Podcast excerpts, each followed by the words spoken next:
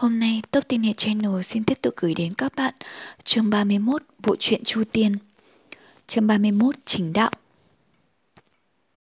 Đại hoàng nằm dài trên đất, ánh mắt lim dim, đôi thì nhịp nhàng ngoe nguẩy lên xuống. Còn tiểu hôi thì nằm trên mình đại hoàng, đôi mắt sáng rực đang nhìn trên khuôn mặt tiểu tụy của Trương Tiểu Phàm. Trương Tiểu Phàm trừng mắt nhìn lại, không chút khách khí. Ngươi nhìn cái quái gì? Tiểu hôi tự nhiên không thể đáp lời cùng với Trương Tiểu Phàm, chỉ kêu lên hai tiếng khẹt khẹt.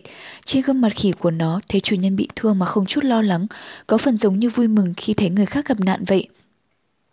Trương Tiểu Phàm trong lòng thấy phiền, bực bội bảo, đi đi, đi qua bên kia đi. Lúc đó liền có tiếng bước chân đến cửa, Trương Tiểu Phàm dĩ nhiên nghe được, cười nói, Lục sư huynh, huynh sao lại đưa cơm đến sớm thế? Thanh âm hắn đột nhiên ngưng lại, chỉ thấy thân hình béo lùn của Điềm Bất Dịch từ từ tiến vào cửa phòng.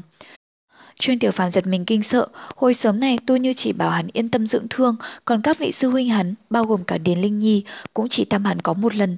Thời gian còn lại là do đội tất thư mang cơm ba cữ cho hắn. Căn bản hắn không nghĩ tới chuyện điểm bất dịch đột nhiên lại xuất hiện. Hắn ở trên giường đang sửng sốt thì hốt nhiên tỉnh ngộ, liền lập tức leo xuống giường làm đại lễ.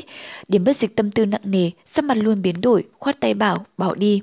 Chuyên Tiểu Phàm đáp một tiếng rồi đứng dậy, nhìn điểm bất dịch đến ngồi bên cạnh bàn, mà ngay cả thở mạnh cũng không dám. Điểm bất dịch nhìn tên đồ đệ mình như muốn dò xét lại, sao nhìn cách nào đi nữa cũng không thể hẳn giống một kẻ tài năng tiềm ẩn so với một người bình thường, thì hình như còn kém chút. Thế nhưng... Điểm bất dịch lắc đầu, thở dài, lão thất con qua đây ngồi. Trương Tiểu Phàm sửng thêm lần nữa. Điếm bất dịch vốn chưa từng đối xử với hắn như vậy, thế mà hôm nay lại hòa nhã vô cùng, hắn cũng không dám tin vào những gì hắn nghe được. Điếm bất dịch ngồi đợi nhưng chỉ thấy Trương Tiểu Phàm thần sắc sừng sốt, không rõ rệt, lại hoàn toàn không chút phản ứng nào, trong lòng lão điền phát giận. Có cần phải đợi ta mời ngươi ngồi không? Lão mắng một câu, đầy đủ khí thế, Trương Tiểu Phàm liền cảm nhận được cái oai nghiêm thường ngày của lão, nên lập tức phản ứng, bước qua ngồi đối diện với lão. Điềm bất dịch nhìn bộ dạng hắn mà thấy bức tức không nhịn được, lại nhìn thêm lần nữa rồi cười khổ một tiếng, đoạn lắc đầu hỏi. Con thấy thân thể thế nào? Trương Tiểu Phàm cung cung kính kính đáp, hồi bẩm sư phụ, sau khi trở về từ thông thiên phong cho đến nay, nhờ sư phụ sư nương cứu trị và các dị sư huynh chăm non, thương thế của con đã đỡ nhiều rồi. Điềm bất dịch nhìn hắn nhẹ nhàng bảo, thâm mạch hội võ đã xong cả tháng nay rồi, thương thế con cũng hồi phục không ít, ta có mấy lời muốn hỏi con. Trong lòng Trương Tiểu Phàm như có vật gì đè nặng, cảm giác như cuối cùng thì chuyện mà hắn sợ rốt cuộc cũng đến rồi, song hiện tại trước mắt chỉ có nước đáp rằng, dạ sư phụ xin cứ nói. Đến bất dịch từ từ nói, thanh hắc côn của con này từ đâu mà có vậy? Tim Trương Tiểu Phàm nhảy mạnh một cái, không nhịn được ngẩng đầu lên nhìn Điềm Bất Dịch, chỉ thấy lão nhìn thẳng vào hắn, gương mặt hơi căng thẳng, nhưng không có sắc khí gì khác, ánh mắt sáng lòe, thần quang lấp lánh. Trong một giây đó, có biết bao nhiêu là ý niệm thoáng hiện trong lòng hắn, nên nhất thời không nói nên lời. Sắc mặt điểm bất dịch từ từ chìm xuống, khó coi vô cùng. Lão trầm giọng thúc, con nói đi. Trường Tiểu Phàm bị hối thúc, mồ hôi ra đầy chán trong tích tắc. Hắn tuy hiểu biết không bao nhiêu, nhưng chuyện xảy ra nhiều năm trước tại U Cốc, Phệ huyết châu và thanh hắc bồng kỳ dị đấu nhau kịch liệt rồi sau đó hợp làm một, cổ quái quá đi, lại còn hung hiểm vô cùng, hơn nữa còn có khả năng thu hút tinh huyết. Ngày thường nghe các sư huynh nói chuyện thì hắn biết được những việc đó tránh đạo không thể chấp nhận được, nếu như để điểm biết dịch biết sự thật, chỉ sợ hậu quả không thể nào lường.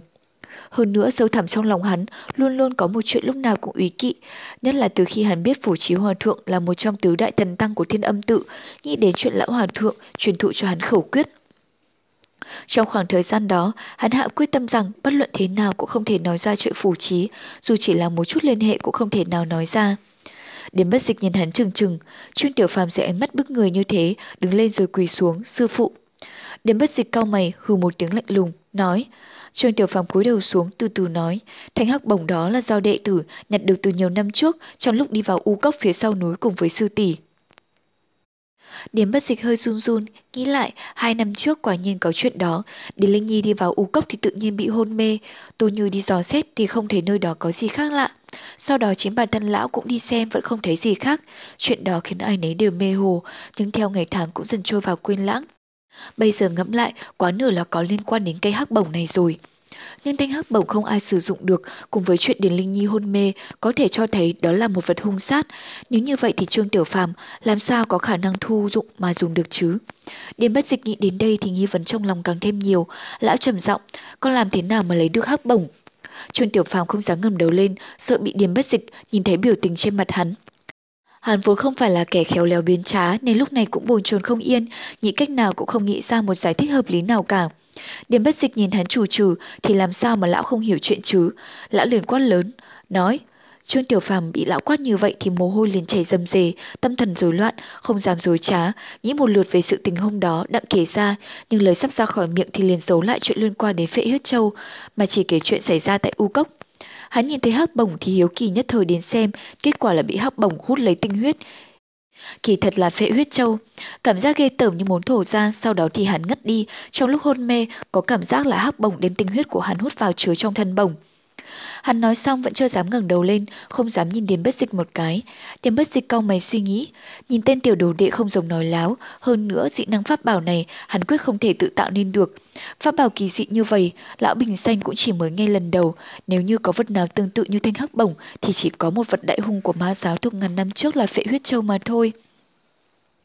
Nhưng rõ ràng là hắc bổng và phệ huyết châu không đồng dạng. Điểm bất dịch đứng lên, đi đi lại lại trong phòng, trầm ngâm cả nửa ngày rồi quay đầu lại nhìn Trương Tiểu Phàm bảo. Con đứng lên trước đi. Trương Tiểu Phàm thất giọng đáp lời rồi đứng lên, đầu vẫn cúi xuống đứng yên một bên. Nếu tính ra như vậy thì pháp bảo đó cùng con huyết khí tương thông. Vậy huyết luyện. Trương Tiểu Phàm lạ lùng, sư phụ, cái gì là đồ huyết luyện vậy? Điểm bất dịch run người một cái rồi bực bụ nói, con không biết chuyện thì ta nói con cứ nghe đi. Trương Tiểu Phàm lập tức cúi đầu thấp giọng, dạ. Điểm bất dịch nhìn hắn, xem ra thì hắc bổng là dị bảo chưa xuất thế, chỉ là nhìn con bất quá tu luyện đến cảnh giới thứ tư của thái cực huyền thanh đạo, ngọc thanh cảnh thì làm sao thu dụng. Trường Tiểu Phàm mặt hơi biến sắc, Điềm Bất Dịch từ từ tiếp, hôm đó tại Thông Thiên Phong ta đã hỏi con rồi, hôm nay lại hỏi nữa, cuối cùng thì ai đã dạy riêng cho con pháp quyết tu luyện vậy? Trương Tiểu Phàm toàn thân rung động, hắn tự biết chuyện hắc bổng vô danh kia đã phiền hà lắm rồi, nay lại thêm chuyện tự tu tập pháp quyết nữa thì không biết sẽ là bị trừng phạt thế nào, chỉ sợ không cách nào tưởng tượng nổi. Chính trong giây phút đó, hắn thấy phảng phất trước mắt là hình bóng của Điền Linh Nhi, hình ảnh hồi nhỏ cùng nhau lên núi chất trúc, đêm tối bên ánh đèn, một dung nhan ôn nhu mỹ lệ. Nào ngày trước ánh mắt trêu ghẹo rượt đuổi nhau nơi đại trúc phong, phảng phất trong ký ức hắn có mùi thơm nhàn nhạt, nhạt nơi thân thể, vị sư tiểu mỹ miều, mọi cảnh đều hiện rõ ràng trong khoảnh khắc. Từng chút từng chút hiện qua trong đầu hắn, hắn lại quỳ xuống, dập đầu xuống đất thật mạnh, rồi không nói một lời nào cả. Hắn quỳ mọp trên đất không chút động đậy, trên thân thể gầy mòn, vì mới hồi phục có mấy phần kiên cường, song cũng không thể thiếu phần thê lương. Điểm bất dịch trầm ngâm nhìn hắn, mãi cả nửa buổi mới thở dài ra một hơi rồi nói, con đừng lên đi, theo ta qua bên thông thiên phong, chỉ là con còn có mạng trở về hay không thì phải coi tạo hóa của con ra sao. Mây trắng bao phủ, tinh khí quấn quanh, quả thật là một nơi tên cảnh yên tĩnh tốt lành, giống như trong giấc mơ của con người vậy. Thanh Vân Sơn, Thông Thiên Phong, Ngọc Thanh Điện, các vị thủ tọa của bảy chi phái Thanh Vân Môn đang ở đó, ánh mắt đều nhìn vào gã thiếu niên đang quỳ dưới điện. Đạo huyền chân nhân nhìn Trương Tiểu Phàm đang quỳ tại đó, trong đầu bất giác hiện lên hình ảnh hai đứa trẻ con ấy được cứu đem về núi 5 năm trước. Bạch Vân Thương cầu, thấy sự lưu chuyển, tự như trong chớp mắt, bọn chúng đều đã trưởng thành. Trong thâm tâm ông khẽ khẽ thở dài, ánh mắt rời khỏi Trương Tiểu Phàm, quay sang các vị thủ tọa nói: "Chư vị, đối với chuyện Trương Tiểu Phàm nói lúc nãy, ý kiến các vị thế nào?" Mọi người trầm ngâm, lát sau, cho thanh âm của Thương Tùng đạo nhân vang lên, nói một cách kiên quyết, lời nói của gã ấy quyết không tin được. Trương Tiểu Phàm đang quỳ trên mặt đất, thân hình run lên, vẫn không ngừng đầu. Đạo huyền chân nhân nhíu nhíu đôi mày, nói, Thương Tùng sư đệ sao lại khẳng định như vậy? Thương Tùng đạo nhân nhìn Trương Tiểu Phàm một cái, nói: huyên luyện chi pháp, âm tà ác độc, trừ phi được ma giáo yêu nhân chỉ điểm, hắn thế nào có được kiến thức pháp lực đến mức luyện thành pháp bảo như vậy? Bởi vậy, người này nhất định là gian tế của ma giáo, không thể tha tính mạng hắn được." Thương Tùng đạo nhân vốn chấp trường việc hình phạt của Thanh Vân môn, quyền cao chức trọng, lê ăn tiếng nói kiên quyết cương ngạnh. Trường Tiểu Phòng nghe thấy, trên mặt cắt không còn hạt máu, tựa hồ như nghẹt thở. Mọi người không ai nói gì, điểm bất dịch mặt vẫn trầm ngâm, thông thả nói, nếu hắn quả thực lao tâm khổ tứ trà trộn vào Thanh Vân môn chúng ta như lời ngươi nói, lẽ nào cố ý thi triển pháp bảo ngay dưới mắt của mọi người? Thương Tùng đạo nhân hừ một tiếng nói, ma giáo yêu nhân vốn dĩ hành vi khó đoán, tâm tư không lường được, làm ra chút ít sự việc cổ quái cũng không có gì là lạ. Điểm bất dịch tức giận nói, ngươi hà có thể dựa vào sự nguyện bận ấy, cường từ đoạt lý. Thương Tùng đạo nhân lành lạnh nói, ta cường từ đoạt lý, xin hỏi đến sư đệ, huyết luyện chi pháp ấy, người nào trong chính đạo có được? Điểm bất dịch tắc tịt, sắc mặt bừng đỏ, lúc này ai cũng trông thấy. Điểm bất dịch đã xuống phía dưới đứng bên cạnh đồ nhi của ông ta. Trong lúc còn đang lúng túng, chợt một thanh âm lạnh lẽo truyền đến. Nghe ra thì là thủ tọa của Tiểu Trúc Phong, Thủy Nguyệt Đại Sư. Xin hỏi thương Tùng Sư Huynh, Huynh luôn miệng nói huyết luyện chi pháp âm tà ác độc. Xin hỏi một câu, nó âm tà như thế nào, ác độc như thế nào? Thần Tùng đạo nhân há miệng muốn nói, chợt như lại bị chặn họng, chỉ nói được, ma giáo yêu thuật cần gì phải nhiều lời. Thủy Nguyệt lạnh lẽo nói, như đã nói, Thương Tùng Sư Huynh không biết chút gì về huyết luyện chi pháp, thế nào lại cho là phép ấy âm tà ác độc, lại đòi chu sát gã thiếu niên ấy. Thương Tùng đạo nhân nhìn Thủy Nguyệt đại sư, ánh mắt sáng rực, khi thế bức nhân nói, ta, Thủy Nguyệt sư muội, ngươi có ý gì vậy? Thủy người đại sư lạnh nhạt đáp, chư vị sư huynh, vấn đề ở đây, điểm thứ nhất, ta không biết gì nhiều về huyết luyện chi pháp, tuy đã nghe nói tới nhưng phần nhiều là suy đoán. Nếu vạn nhất cái gọi là huyết luyện chi pháp, sau này quả thật có sự dối trá, chúng ta hả không giết nhầm người tốt sao? Điểm thứ hai, gã thiếu niên này chỉ mới 16 tuổi, thân thế lai lịch vốn rõ ràng minh bạch, cứ khăng khăng nói là người trong ma giáo chỉ sợ không hợp lý thôi. Thường Tùng đạo nhân nhíu mắt lại, trong kẽ mắt lộ ra một tia sáng sắc nhọn, nói: "Thủy người sư muội, tại sao hôm nay lại khác mọi khi, cứ nhất mực bênh cực cho gã thiếu niên này, quả thật khiến người ta không hiểu nổi." Trên khuôn mặt tao nhã của Thủy Nguyệt thoáng có ý nổi giận, tức khắc đáp lời. Ta đây chỉ bàn luận công việc, quyết không giống một số người, thấy không có được nhân tài như của chi phái khác, ghen ghét sợ uy hiếp địa vị bản thân, rồi dựa vào chuyện nhỏ, đối cùng giết tuyệt, chẳng chút nhân tính. Nếu luận về miệng lưỡi sắc bén, sáu người đàn ông trong số 7 người ngồi đây, tuyệt không có một ai có thể hơn được Thủy Nguyệt Đại Sư. Thường Tùng đạo nhân chạm nọc, sắc mặt trắng bệch lập tức đứng phát dậy. Đạo huyền chân nhân liệm vội vàng nói chen vào. Được rồi, được rồi, nói thì cứ nói tại sao lại sinh sự với nhau, ngồi xuống ngồi xuống. Thường Tùng đạo nhân không dám tuân theo lời nói của trưởng môn, chỉ ngậm đắng nuốt cay, ngồi về chỗ cũ. Bên kia, Thủy Nguyệt, mặt vẫn như không có chuyện gì, đừng đừng chính chính ngồi trên ghế của mình. Đạo huyền chân nhân lắc đầu, chuyển hướng sang những người khác nói, chư vị, các vị thấy thế nào? Các vị thủ tọa các chi phái trầm ngâm một hồi, tăng túc thường thủ tọa phong hồi phong nói trước. Trưởng môn, đệ thấy thủy người sư muội nói có lý. Gã thiếu niên này là lịch trong sạch, sau khi nhập môn lại không hề hạ sơn, chỉ sợ đúng là có cơ duyên xảo hợp mà có được bảo vật này. Nói đi nói lại đó là phúc của thanh vân chúng ta. Đạo huyền chân nhân vuốt sâu khe khẽ gật đầu, đưa mắt nhìn sang Thiên Vân đạo nhân thủ tọa Lạch Hà Phong. Thiên Vân ngập ngừng nhìn Thương Tùng nói, việc này để đồng ý với cách làm của Thương Tùng sư huynh. Thương Tùng đạo nhân có được một đồng minh, nhìn sang Thiên Vân đạo nhân gật gật đầu. Sau cùng chỉ còn lại mỗi mình Thương Chính Lương, thủ tọa của Chiêu Dương Phong. Ông ta hết nhìn bọn điểm bất dịch, rồi lại nhìn Thương Tùng đạo nhân và Thiên Vân đạo nhân. Cuối cùng dư quang nơi khóe mắt, lại kỹ lưỡng nhìn đạo huyền chân nhân một cái, trầm ngâm một chút rồi nói. Đệ thấy Thủy Nguyệt Sư Tỷ nói có lý. Điểm bất dịch khuôn mặt giãn ra, thương tùng đạo nhân hừ một tiếng, đạo huyền chân nhân lập tức gật đầu nói. Mọi người đã nói cả rồi, vậy ta không khách khí nữa. Nói đến đây, ông ta quay ra phía trước nói với Trương Tiểu Phàm vẫn đang quỳ dưới đất. Tiểu Phàm, con đứng dậy đi thôi. Trương Tiểu Phàm thân hình rung động, lần đầu tiên nhìn khắp các vị sư trưởng từ từ đứng lên. Đạo huyền chân nhân nhìn thật lâu vào hai mắt hắn, tự như muốn hắn nhìn thấy sự trong sạch, sau đó nói với các thủ tọa. Chư vị, kỳ thật ta cũng cho rằng Trương Tiểu Phàm không giống với những người trong ma giáo.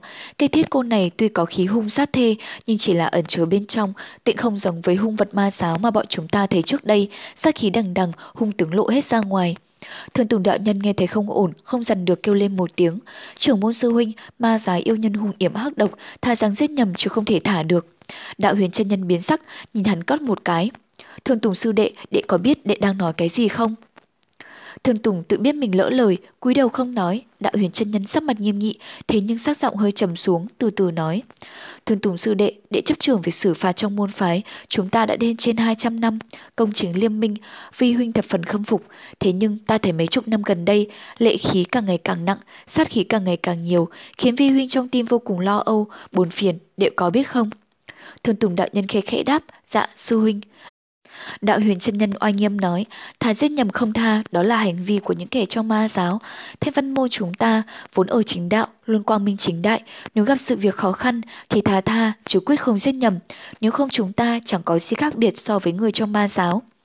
Thường Tùng sư đệ, đệ đạo hạnh tuy sâu, nhưng vẫn phải ngầm tu đạo nghĩa, tham ngộ đạo pháp. Thường Tùng đạo nhân một tay dựng lên, nói, đa tạ sư huynh chỉ điểm, Thường Tùng xin nghe. Đạo huyền chân nhân sắc mặt giãn ra, nói tiếp, đệ biết là tốt rồi. Nói rồi quay sang nhìn mọi người, tất cả mọi người cùng nói, xin trưởng môn sư huynh làm chủ cho. Đạo huyền chân nhân gật gật đầu, nói với Trương Tiểu Phàm, con đã nghe hết chưa? Trương Tiểu Phàm trong lòng cảm động, vội vàng đáp, dạ, đa tạ, đa tạ chư vị sư thúc, sư bá. Nói rồi quay sang điểm Bất Dịch, trong giọng có pha chút nghẹn ngào, nói, đa tạ sư phụ. điểm Bất Dịch xua xua tay, vẫn không nói câu nào. Đạo huyền chân nhân cầm lấy cây gậy ngắn màu đen trên bàn uống trà bên cạnh mình lên, quăng cho Trương Tiểu Phàm khẽ cười nói, trên đời này trừ ngươi không ai khu dụng được, ngươi lấy lại đi.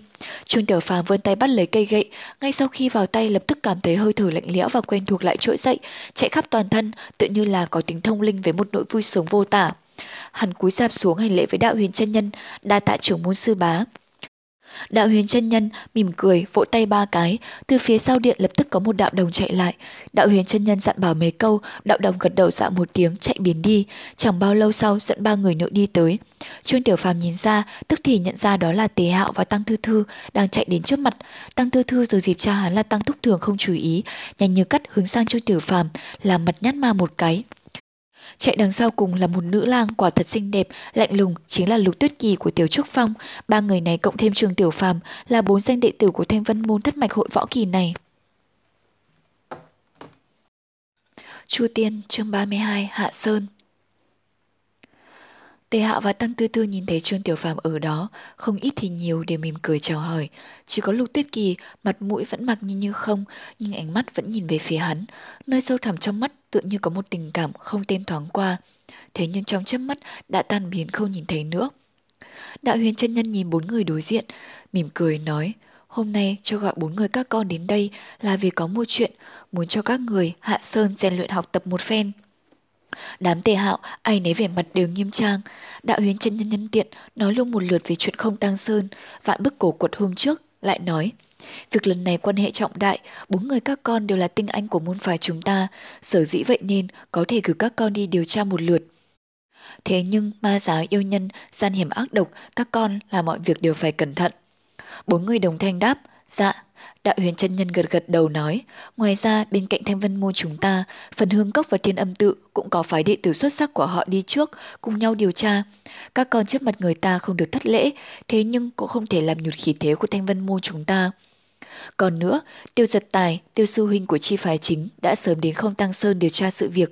Nếu các con gặp huynh ấy, mọi việc phải cùng nhau thương nghị. Bốn người đưa mắt nhìn nhau rồi đồng thanh dạ gian. Đạo huyền chân nhân kỹ lưỡng quan sát bốn nhất đại đệ tử trẻ tuổi ấy. Sau cùng, mục quang dừng trên mình tề hạo, đưa tay ra nói, tề hạo, con lại đây. Tề hạo hơi run bước lên phía trước, đạo huyền chân nhân ngắm nghía hắn một lượt, ngoảnh đầu lại nói với thương tùng đạo nhân. Sư đệ, long thủ phong của đệ có người kế nghiệp rồi. Thương Tùng đạo nhân từ lúc bắt đầu ban nãy đến giờ sắc mặt không thấy vui vẻ gì cả. Lúc này cuối cùng đã xuất hiện vẻ tươi cười, nói Sư huynh chê cười rồi. Đạo huyền chân nhân mỉm cười, lấy từ trong ngực ra một vật đưa cho tề hạo, nói nhận lấy đi. Tề hạo tiếp lấy rồi nhìn qua thì ra là một tấm gương nhỏ, hình dạng cổ xưa, mép viền đồng xanh, phía trên khắc rồng, phía dưới khắc hổ, trên gương khắp phương vị bát quái, mặt gương không phải là gương đồng bình thường, trông màu vàng tối tối không thật rõ lắm. Tề hạo vẫn còn chưa có phản ứng gì, thương tùng đạo nhân bên cạnh đã rất vui mừng, sung sướng, quát lên, tên tiểu tử ngốc, còn sợ run lên làm gì, mau quỳ xuống tạ ơn đi. Tề hạo lập tức tỉnh ngộ, biết rằng trong tay là một vật mà khắp thiên hạ không thể tìm đâu thấy, pháp bảo lục hợp kính, vội vã quỳ xuống nói.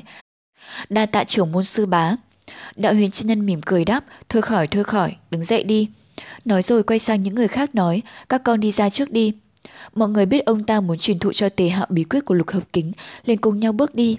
Đi đến ngoài điện, Trương Tiểu Phàm đi đầu cùng với Điềm Bất Dịch đi bên cạnh. Điềm Bất Dịch nhìn hắn một cái, lãnh đạm nói: còn hiện nay thân đang mang trọng trách, vậy không cần phải quay về Đại Trúc Phong. Bây giờ hãy cùng ba người bọn chúng hạ sơn. Về Đại Trúc Phong, ta sẽ nói thay cho con. Trương Tiểu Phàm lắp bắp kinh ngạc, lập tức cúi đắp đầu xuống, giọng khẽ đáp, dạ, sư phụ. điểm biết dịch nói, con dưỡng thương mới được một tháng, ta nghe nói sư nương đã truyền thụ cho con ngự kiếm pháp môn và bí quyết đạo pháp, con đã nhớ kỹ chưa? Trương Tiểu Phàm gật đầu nói, dạ, đệ tử đã nhớ kỹ rồi. Điểm bất dịch di chuyển thân mình từ từ nói, vậy là tốt, mặc dù tư chất của con không tốt, thế nhưng Thủy Trung vẫn luôn là môn hạ đệ tử của Đại Trúc Phong ta, ra ngoài không được làm xấu mắt ta. Trương Tiểu Phàm lập tức đáp, dạ sư phụ, đệ tử quyết không để làm mất mặt lão nhân gia.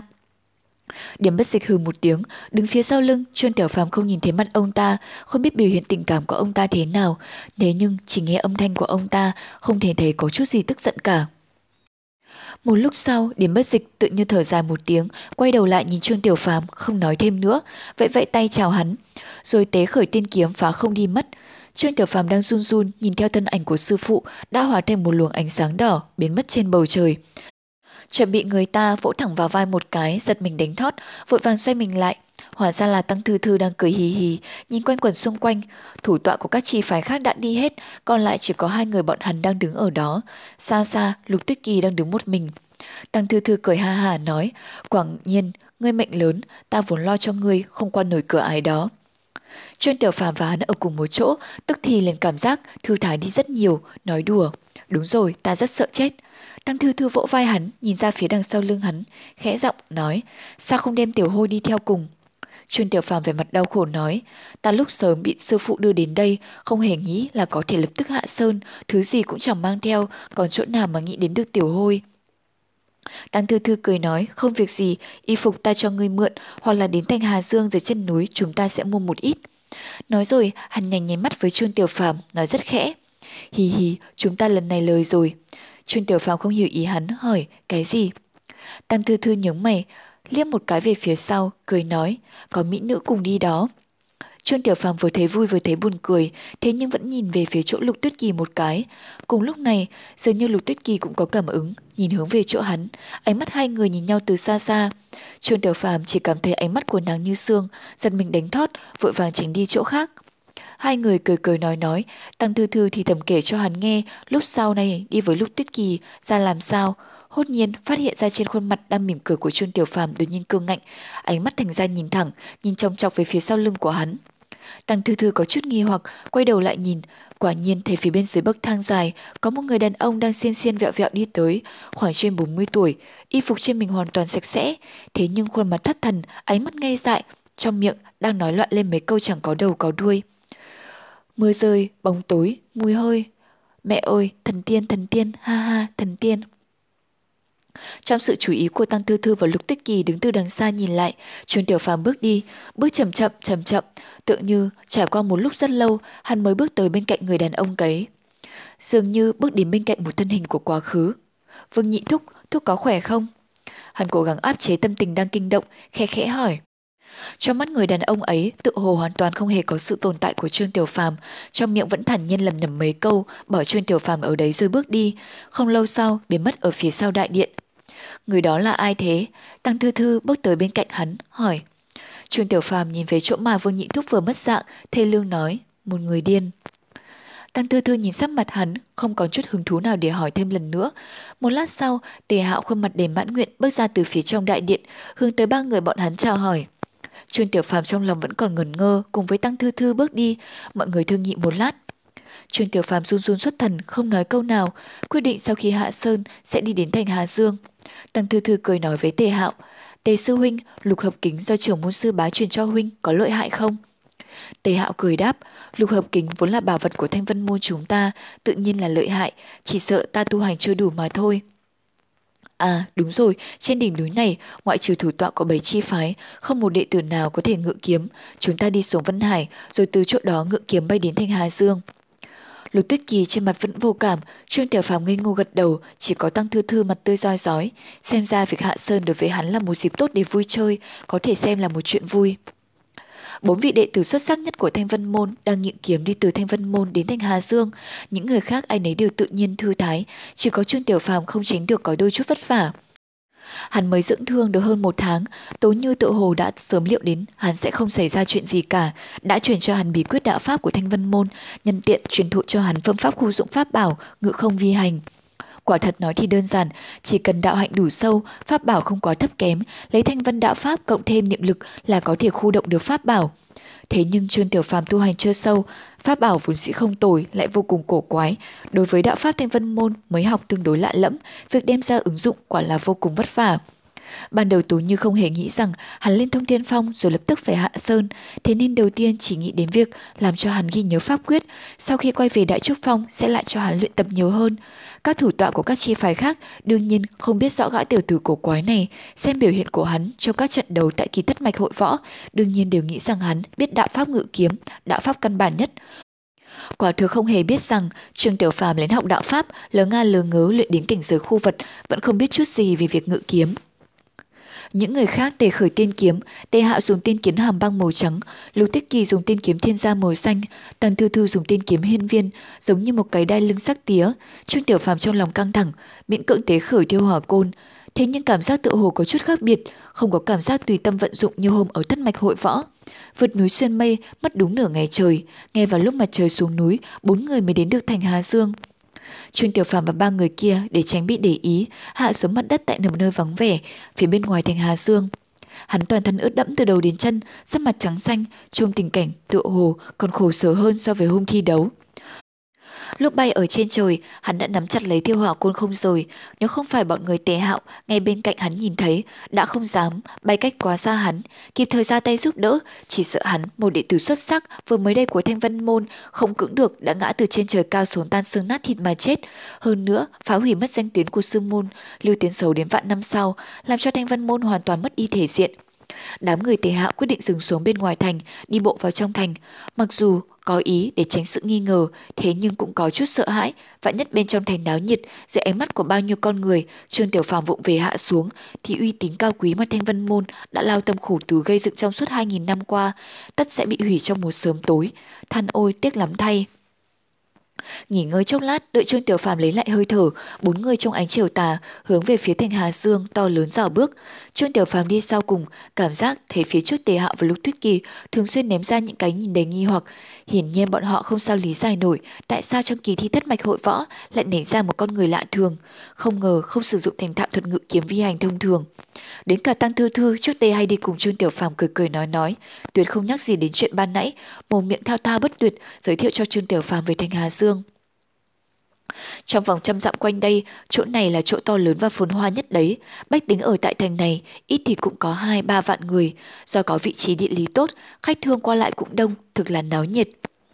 Trương Tiểu Phàm nghe vậy, trong lòng thấy thật bội phục Tăng Thư Thư học rộng biết nhiều, bèn nói, Thư Thư, người làm sao biết được những chuyện đó? Tăng Thư Thư mặt lộ vẻ đắc ý, nói, có gì đâu, xem nhiều sách tự nhiên biết thôi. Nói rồi trên mặt hắn, lộ nét cười lào cá, kín đáo ghé vào bên tai chuôn Tiểu Phàm, thấp giọng nói, kỳ thật ta đã đến chỗ này nhiều lần rồi, đều là lén lút hạ sơn thôi. Chuôn Tiểu Phàm giật mình đánh thót, người người. Tành thư thư nhếch mép một cái, nói, xem cái bộ dạng sợ hãi của ngươi kìa, có gì đâu, từ khi ta tu tập thuật ngự kiếm, tự nhiên phải thường xuyên luyện tập, bay đi bay lại đến chỗ này, muốn nghỉ ngơi, hạ xuống lang thang trên phố, có chuyện gì xảy ra đâu. Trương Tiểu Phàm phá lên cười, nghe thấy hai ba người bọn họ phía sau lưng đang thì thà thì thụt, Tế Hạo mỉm cười nói với Lục Tuyết Kỳ ở bên cạnh.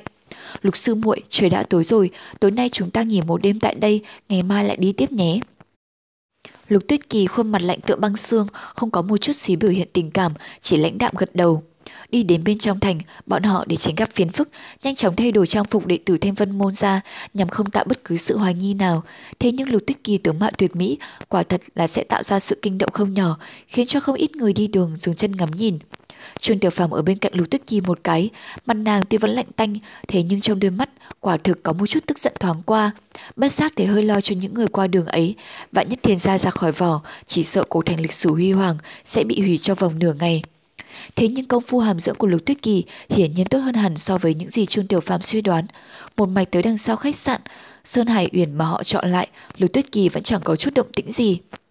Tề Hạo là người lịch duyên nhất trong đám người, bốn người đều ngấm ngầm coi hắn là trưởng nhóm, chẳng hạn như việc chọn này đều do hắn lo liệu. Cuối cùng bọn họ được điểm ra, an bài cho chỗ nghỉ thuộc lại tốt nhất phía hậu viện.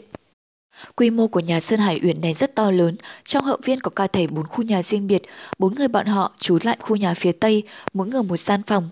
Sau khi nghỉ ngơi chốc lát, Tề Hạo liền kêu mọi người đi ra tiểu lâu phía đằng trước ăn cơm. Tiểu lâu của Sơn Hải Uyển nằm trên con phố lớn náo nhiệt nhất thành Hà Dương, thế nhưng tại phòng thượng khách trên lầu 3 vẫn rất yên tĩnh. Trong căn phòng to lớn rộng rãi, chỉ bày không đến 10 cái bàn, hiện tại đại khái có 5 bàn đang có khách ngồi ăn cơm. Tề Hạo kêu tiểu nhị lựa chọn một vài món rau, nhìn dáng vẻ tinh tường của hắn đối với nơi này, chắc hẳn đã là khách quen rồi. Trương Tiểu Phàm trong lòng chợt nghĩ, hắn xuất thân nông dân, chưa từng đến những nơi xa hoa như Sơn Hải Uyển. Lúc trước khi đi qua tầng lầu thứ hai, nhìn thấy đài sảnh rộng lớn, rực rỡ. Thế nhưng khi đến tầng lầu thứ ba thì thấy chạm rồng vẽ phượng, hồng mộc làm xà, cổ hương cổ sắc. Hai tầng lầu hai phong cách hoàn toàn khác nhau. Hắn tự nhiên không biết người trong thiên hạ khi đạt được phú quý rồi lại quay trở lại, tìm kiếm thân phận phẩm vị.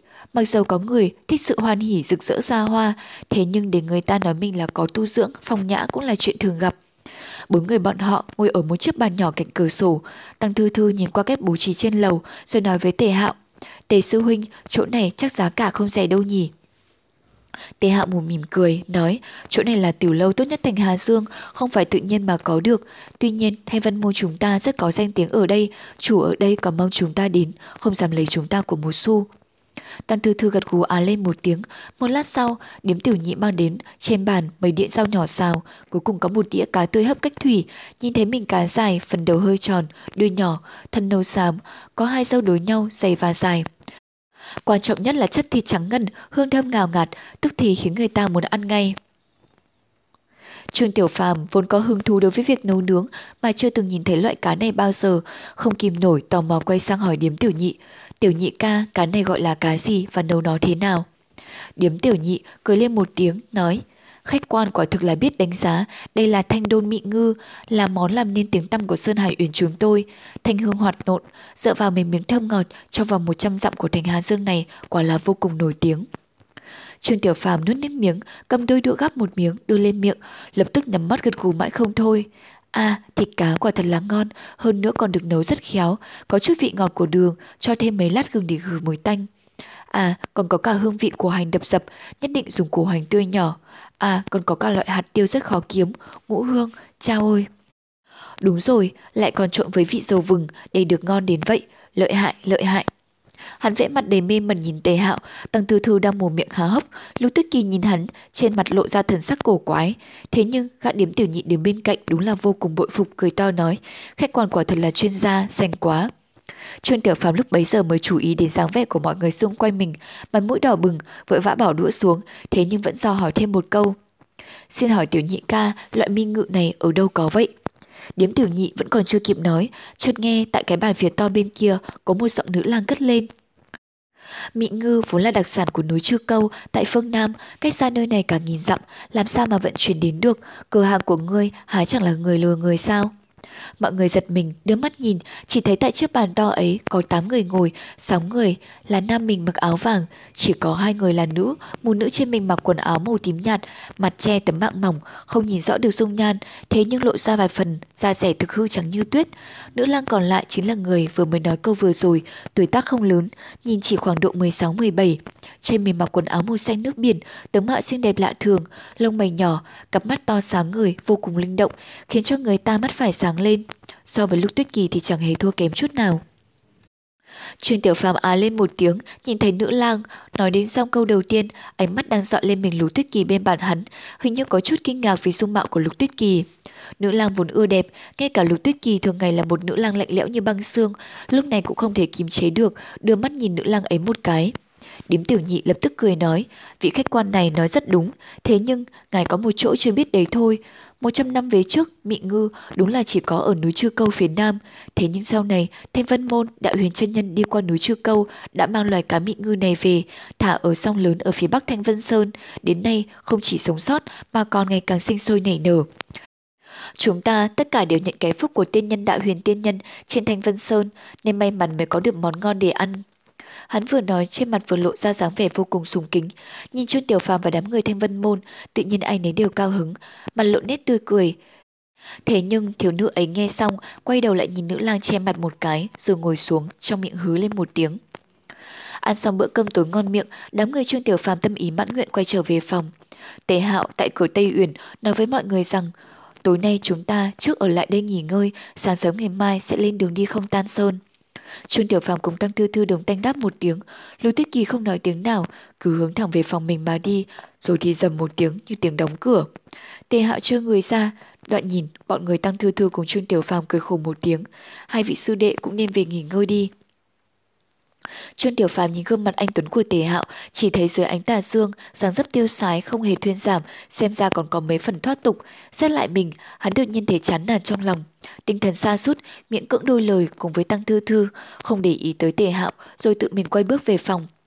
Tăng Thư Thư cười a a một tiếng, cùng Tề Hạo chuyện vãng lai đôi lời, rồi hai người chia tay ai về phòng đấy nghỉ ngơi đây là đêm đầu tiên mà Trương Tiểu Phàm rời xa Thanh Vân Sơn trong suốt 5 năm qua, không biết sao cứ trằn trọc mãi không yên.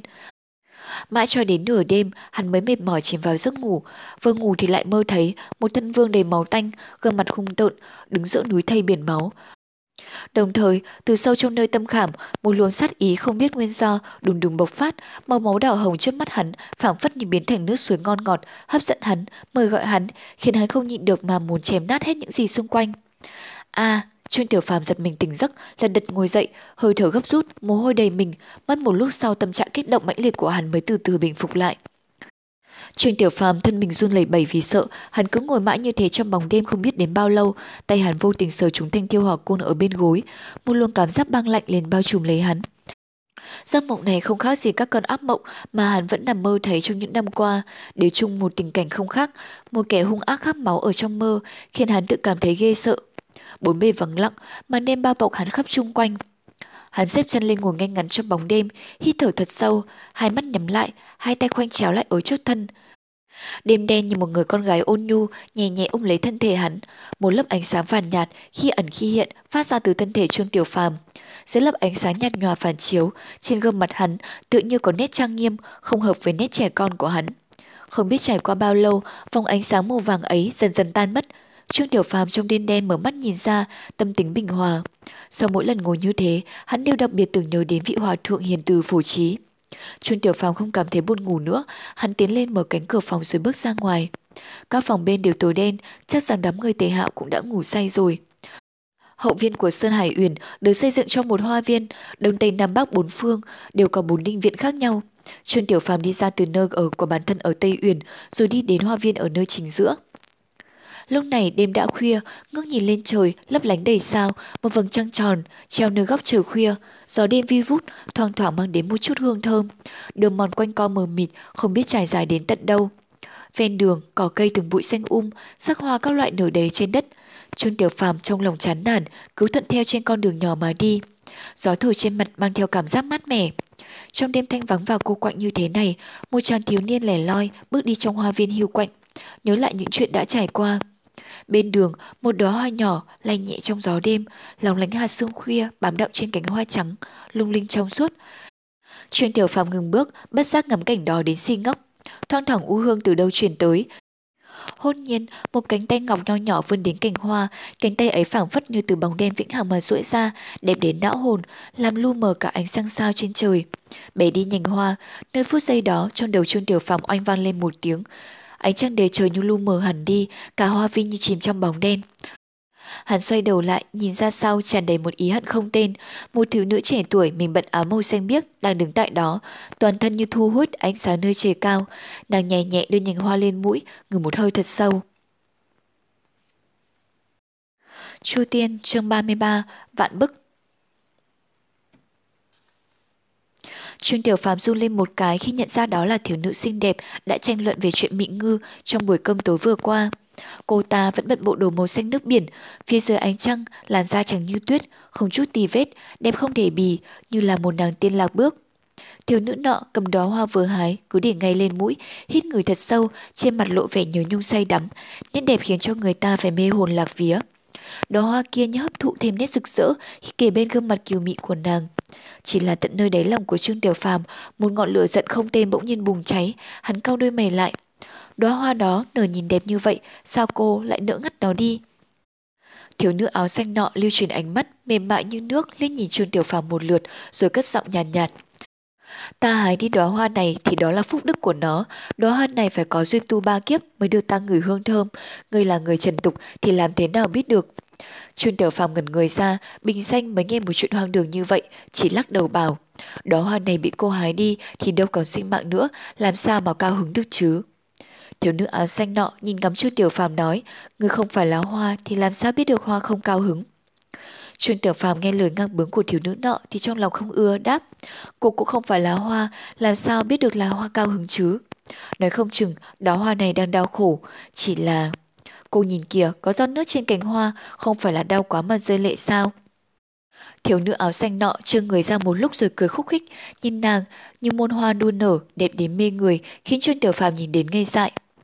Hoa lệ, khách khách, Hoa lệ, ta lần đầu tiên trong đời nghe thấy một người đem hạt xương đọng trên hoa, nói thành nước mắt của hoa, cười chết ta được.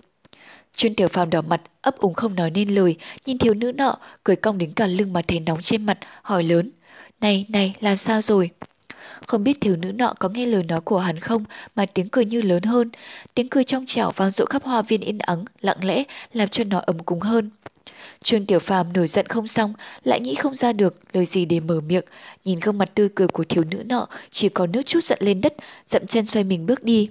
Đi hơn hai bước thì đột nhiên nghe thiếu nữ phía sau nín cười mà gọi tên mình. Trong lời kêu có mấy phần tiêu ý. Ê, ngươi đợi một chút. Trương Tiểu Phàm tân tình vốn an hòa khi bước ra hoa viên, nhưng từ lúc chạm mặt thiếu nữ nọ thì tâm tình phiền muộn. Này nghe cô ta gọi mình, trong lòng lại thêm phiền não, không nhịn được quay đầu đáp. Ta không phải là tên E, cô kêu ai vậy?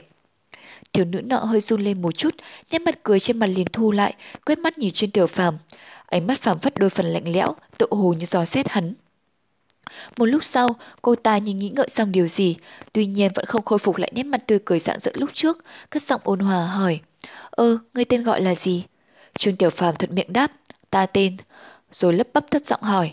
Tại sao ta phải nói cho cô biết chứ? Gương mặt của thiếu nữ áo xanh bỗng nhiên nghiêm lại, tự hồ nhìn như muốn nổi giận. Nàng nhìn nét ưng ngạnh của Trương Tiểu Phàm giống như một đứa bé trai đang giận lẫy, nhịn không được, liền bật cười khúc khích. Sắc khí nặng nề trên gương mặt nàng như theo tiếng cười đó mà tan biến đi mất, trăng sáng trên cao, hương thơm đầy vườn, trên mặt thiếu nữ nọ tràn đầy tiêu ý, hình như cũng biết vậy là không phải nên nàng lắc đầu rằng nín cười, nhưng trung quy vẫn nhịn không nổi. Nét ngây thơ ngày xưa, trong đêm này như phảng phất sống động lại ở trước mắt, ánh trăng như nước, nhẹ nhẹ trải dài trên đầu vai và bên mặt nàng, óng ánh vẻ đẹp rung động hồn người. Trương Tiểu Phàm không biết vì sao mà nhìn đến mê mẩn cả người ra. Thiếu nữ nọ cười sang một trận thì phát hiện Trương Tiểu Phàm nhìn mình chòng chọc, hứa một tiếng, không những không đỏ mặt như những thiếu nữ khác mà còn thẳng thắn hỏi rằng: "Ta nhìn có đẹp không?" Trương Tiểu Phàm bị thiếu nữ nọ hỏi thẳng như vậy thì giật mình lúng ta lúng túng, y như kẻ trộm nhất thời bị người ta bắt gặp. Bên trong ánh mắt nhu hòa của nàng khiến hắn có cảm giác không thể trốn tránh. Ta, cô, cô đẹp lắm. Lời rơi khỏi miệng, Trương Tiểu Phàm thấy mình ngây dại ra, trong lòng lại cảm thấy có một tư vị kỳ lạ không nói nên lời. Thiếu nữ nọ như không để ý đến hắn, miệng hơi mỉm cười. Ta cũng nghĩ vậy, từ nhỏ tới lớn, ai cũng bảo ta thế, đàn ông các người đó toàn là cá mè một lứa. Cô ta trông trẻ như vậy, nhưng qua lời nói, nghe ra tựa hồ như đã từng trải qua tang thương trong đời. Trương Tiểu Phàm lại thấy bực bội, đang tính phản bác nhưng vô ý nhìn qua, thấy nàng, mắt trong, răng trắng, một mình trong ánh trăng, thấp thoáng có mấy phần quen thuộc. Hắn tức thì liên tưởng đến tình cảnh trên núi Thanh Vân, bên bờ đầm trong xanh, như chính mắt hắn trông thấy thân ảnh mỹ lệ của sư tỷ hắn. Một thời khắc sau đó, hắn đột nhiên mất hết hứng thú, không cách chỉ lấy lại tinh thần, thoáng nhìn thiếu nữ nọ, cúi đầu thở dài, không nói một lời, quay người bước đi. Ê, bước được mấy bước thì có tiếng kêu vọng ở phía sau. Trương Tiểu Phàm cao mày quay lại, nhìn thấy thiếu nữ áo xanh nọ, nàng nheo nheo mắt, đôi vành môi ươn ướt hơi mím lại, bộ dạng như đang suy nghĩ điều gì, cả không gian bỗng yên lặng hẳn đi. Người tên gọi là gì thế? Nàng lặp lại câu hỏi khi nãy, ánh mắt phản chiếu bóng hình hắn. Trương Tiểu Phàm bỗng nhiên lùi bước, mọi bực bội đều tiêu tán trong phút giây. Hình như trước mặt hắn không có cách nào mà giận được. Hắn không dám nhìn vào ánh mắt nhu hòa ấy, bản thân thể có điều bất ổn xen lẫn chút khiếp nhược, nói gọn một câu, Trương Tiểu Phàm. Sau đó liền nhanh bước lùi ra sau mà đi, có mấy phần giống như là đang chạy trốn ai đó. Hắn cúi đầu, rộng bước mà đi, bước đến khúc quanh của con đường mòn thì tình lình phát hiện một bóng đen nơi tối tăm của khu vườn. Nếu không đến gần thì chẳng tài nào phát hiện được. Hắn xém chút là không kịp dừng lại, cũng may là thân thể phản ứng nhanh nhẹn nên không đụng vào người nọ. Trong bóng tối trước mặt hắn liền xuất hiện một đôi mắt sáng lặng lẽ như sâu thẳm. Cự ly hai người quá gần nhau, Trương Tiểu Phàm thất kinh kêu lên một tiếng, rồi bước lui một bước, nhìn rõ lại thì đó là một nữ lang bịt mặt ngồi bên thiếu nữ áo xanh trong buổi công tối vừa qua. Lúc này, nàng vẫn che mặt bằng tấm mạng mỏng, song trên người đang bận quần áo màu đen, trong đêm tối thế này tự như là một u linh. Trương Tiểu Phàm định thần lại, hít thở điều hòa, một mùi hương thoang thoảng bay vào mũi, không biết là hương thơm gì ở trong vườn, chỉ phát ra từ khi đứng gần nữ lang nọ. Tim hắn đập loạn, cảm giác rằng hắn rời phòng đêm nay là hoàn toàn sai lầm, tức thời hàm hồ nói xin lỗi, rồi vòng qua người nữ lang che mặt mà đi về phía hướng phòng mình ở. Từ đầu đến cuối, nữ lang che mặt đó không nói qua một câu nào, chỉ đứng im lìm một chỗ, nhìn chàng trai trẻ ấy. Khi Trương Tiểu Phàm bước qua đằng sau lưng nàng thì nàng mới từ từ xoay người, nhìn lại thân ảnh hắn đã dần rời xa. Một hồi sau, bóng hình nàng tự như hòa nhập hẳn là một vào nơi bóng tối hoa viên, nàng mới xoay người lại, hướng về phía trước hoa viên mà đi.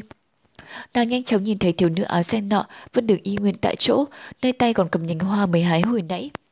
Thiếu nữ áo xanh ngừng đầu lên không chút kinh ngạc, mỉm cười nói, Uzi, gì về rồi à? Nữ lang che mặt nhìn đóa hoa trong tay nàng áo xanh, khăn che mặt hơi động, nhìn lại thì nàng đang gật gật đầu, nói, bốn người nọ là thanh vân môn hạ. Âm thanh nàng lan truyền trong hoa viên, nghe nhẹ nhàng mà xa xôi, phảng phất đôi phần quỷ khí. Đứng đầu là Tề Hạo, Tô Chi Phái Long Thủ Phong, ba người còn lại chưa từng gặp qua, nhìn thấy chỉ là lớp đệ tử trẻ tuổi, không biết danh tính. Thiếu nữ áo xanh mỉm cười, nói, con biết, người mới vừa đi khỏi đó kêu là Trương Tiểu Phàm, tên thật là quê mùa. Nữ lang che mặt liếc nhìn nàng rồi nhàn nhạt, nhạt bảo, Bích sao, lâu rồi không thấy con thường hoa. Thiếu nữ áo xanh kêu là Bích sao, hơi run thân mình, chỉ một lát, trên gương mặt đẹp đẽ của nàng lại lộ ra nét cười đáp. Vâng ạ, Uzi, lâu lắm rồi. Nàng nhấc nành hoa lên chăm chú, sau đó dưới ánh mắt chú thị của nữ lang che mặt, nàng cười cười, nắm chặt tay lại, bóp đóa hoa đẹp đẽ kia đến nát vụn. Ngày hôm sau, bốn người thanh vân môn thức dậy, sau khi rửa mặt trải đầu, tề hạo tụ tập bốn người lại thương nghị. Không tăng sơn cách xa nơi này ba nghìn dặm về phía đông, quãng đường không hề gần, chúng ta trên đường, không thể chậm trễ. Ba người còn lại không chút dị nghị, định tính tờ xong sẽ lên đường. Chủ nhân của Sơn Hải Uyển đối với Thanh Văn Môn quả nhiên là kính mộ vô cùng, vốn dĩ là phòng hạng sang, không ngờ giảm giá một nửa, tự hồ chỉ bằng tiền phòng loại bình thường. Trong lúc Tề Hạo cười nói tính tiền với ông chủ, Trương Tiểu Phàm đưa mắt cắm nhìn bốn xung quanh. Thế nhưng đến tận lúc đi, hắn không hề nhìn thấy tiểu nữ áo xanh tối hôm qua đi cùng đám người ấy thêm lần nữa. Đám người bọn họ ngự kiếm mà đi, quãng đường ba nghìn dặm này mất trọn 10 ngày. Lúc đầu Trương Tiểu Phàm tự nhiên được dìu dắt rất nhiều, thế nhưng chỉ sau vài ngày, Trương Tiểu Phàm đã pháp dần dần thuần thục, đi bằng thiêu hỏa côn đã thấy rất quen thuộc. Bất giác bay lượn đâu ra đấy, có cái cảm giác xuyên qua trời xanh mây trắng, mỗi ngày lúc bay ngang dọc trên lời cao, quả thực khiến cho hắn vô cùng thích thú suốt mấy ngày này. Cuối cùng đã đến được không tang sơn, bọn họ hạ xuống một đám mây, tất cả đều kinh ngạc, chỉ thấy trong vòng 100 dặm xung quanh, một tòa núi lớn hiểm trở cao chót vót, thế nhưng đa phần là đá, rất ít cây cỏ, dưới núi không có dấu hiệu nào cho thấy đã từng có người ở, một vùng hoang lương.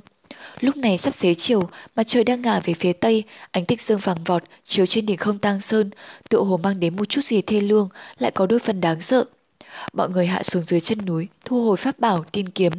Tề hạo nhìn trời, nói, ta xem chỗ này không có nhà dân nào có thể tá túc được, chẳng thà chúng ta lập tức lên núi, một mặt tìm kiếm vạn bức cổ quật, một mặt xem thử có chỗ nào thích hợp để nghỉ ngơi đêm nay. Tăng Thư Thư gật đầu nói, Tề hạo sư huynh có lý, chúng ta lên núi thôi. Trương Tiểu Phàm nhìn Tăng Thư Thư đáp lời, bản thân chẳng có chút ý kiến gì cả. Lưu Tuyết Kỳ nhìn trời không nói một câu, thế nhưng lại là người đầu tiên bước đi lên phía đỉnh núi. Không Tăng Sơn tuy không sánh được với thông tiên phong của Thanh Vân Sơn về độ cao, thế nhưng nó không hề thấp, hơn nữa vách núi dựng đứng, không hề có đường đi. Bốn người từ chân núi đi lên, chỉ mới đi đến ngang lưng núi, trời đất đã hoàn toàn tối om. Bốn người nhanh chóng đi đến một khoảng đất bằng, tề hạo kêu mọi người dừng lại, lấy từ trong bọc ra một miếng kính nhỏ bằng đồng. Ba người nhận thấy đó là lục hợp kính và trí bảo của thanh Vân môn. Nhất thời tất cả đều ngây hết cả ra, không hiểu tề hạo muốn làm gì. Chỉ thấy tề hạo cầm lục hợp kính trong tay, trong miệng lầm nhầm mấy câu thần chú. Lục hợp kính trong tay, vốn ảm đạm, không có một chút ánh sáng tự như có cảm ứng từ từ tỏa sáng, nhẹ nhàng bay lên khỏi lòng bàn tay của tề hạo, rồi dừng cách đỉnh đầu hắn hai trượng. Mỗi lúc một sáng, tạo ra một quầng sáng màu vàng nhạt, chiếu soi khắp khoảng đất chu vi sáu trượng xung quanh bốn người bọn họ, khiến cho bọn họ được bảo vệ ở ngay giữa. Tề Hạo lúc này mới nói, tại không tăng sơn 800 năm về trước là nơi tập trung của bọn ma giáo yêu nhân, hơn nữa, ta thấy dường như núi này hoang lương quỷ dị, chỉ sự có nhiều sơn tinh yêu quái. Lưu hợp kính có công năng bảo vệ chủ nhân, tuy nhiên chúng ta vẫn phải cảnh giác. Trương Tiểu Phàm đưa mắt nhìn lục hợp kính đang lơ lửng trên không trung, chỉ thấy miếng kính nhỏ ấy, bề ngoài tự như không làm người ta kinh ngạc, thế nhưng trong nét cục kính thô lậu lại ẩn chứa điểm lành, không thể coi thường. Đúng lúc này, mọi người bỗng nghe thấy một âm thanh vang rền từ xa vọng đến, sau đó là âm thanh răng rắc vang lên. Thanh âm dần dần mau hơn, cuối cùng không chỉ âm thanh mỗi lúc một vang đến gần hơn, mà tự hồ còn loáng nghe thấy nhịp điệu, rồi chỉ còn lại tiếng tâm âm to lớn ảo ảo vang vọng khắp vùng núi non hoang dã này.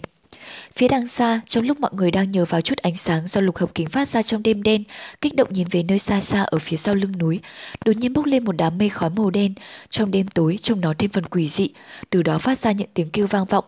Tất cả mọi người đều biến sắc, Tăng Thư Thư có mắt chuyển động, bỗng la lên thất thanh, lục hợp kính. Hắn vừa dứt lời, trong lúc mọi người vẫn chưa có phản ứng gì, thì trong không trung, đám mây đen, một lớn, quả thực đã có cảm giác thấy chuyện gì đó lên di chuyển hướng về chỗ họ. Một khắc sau, một tiếng kêu chói tai tự như truyền đến từ trong đám mây đen. Trong chốc lát, toàn bộ đám mây đen ấy đều di chuyển, hướng tới chỗ bốn người, xông thẳng vào điểm sáng duy nhất trong đêm tối.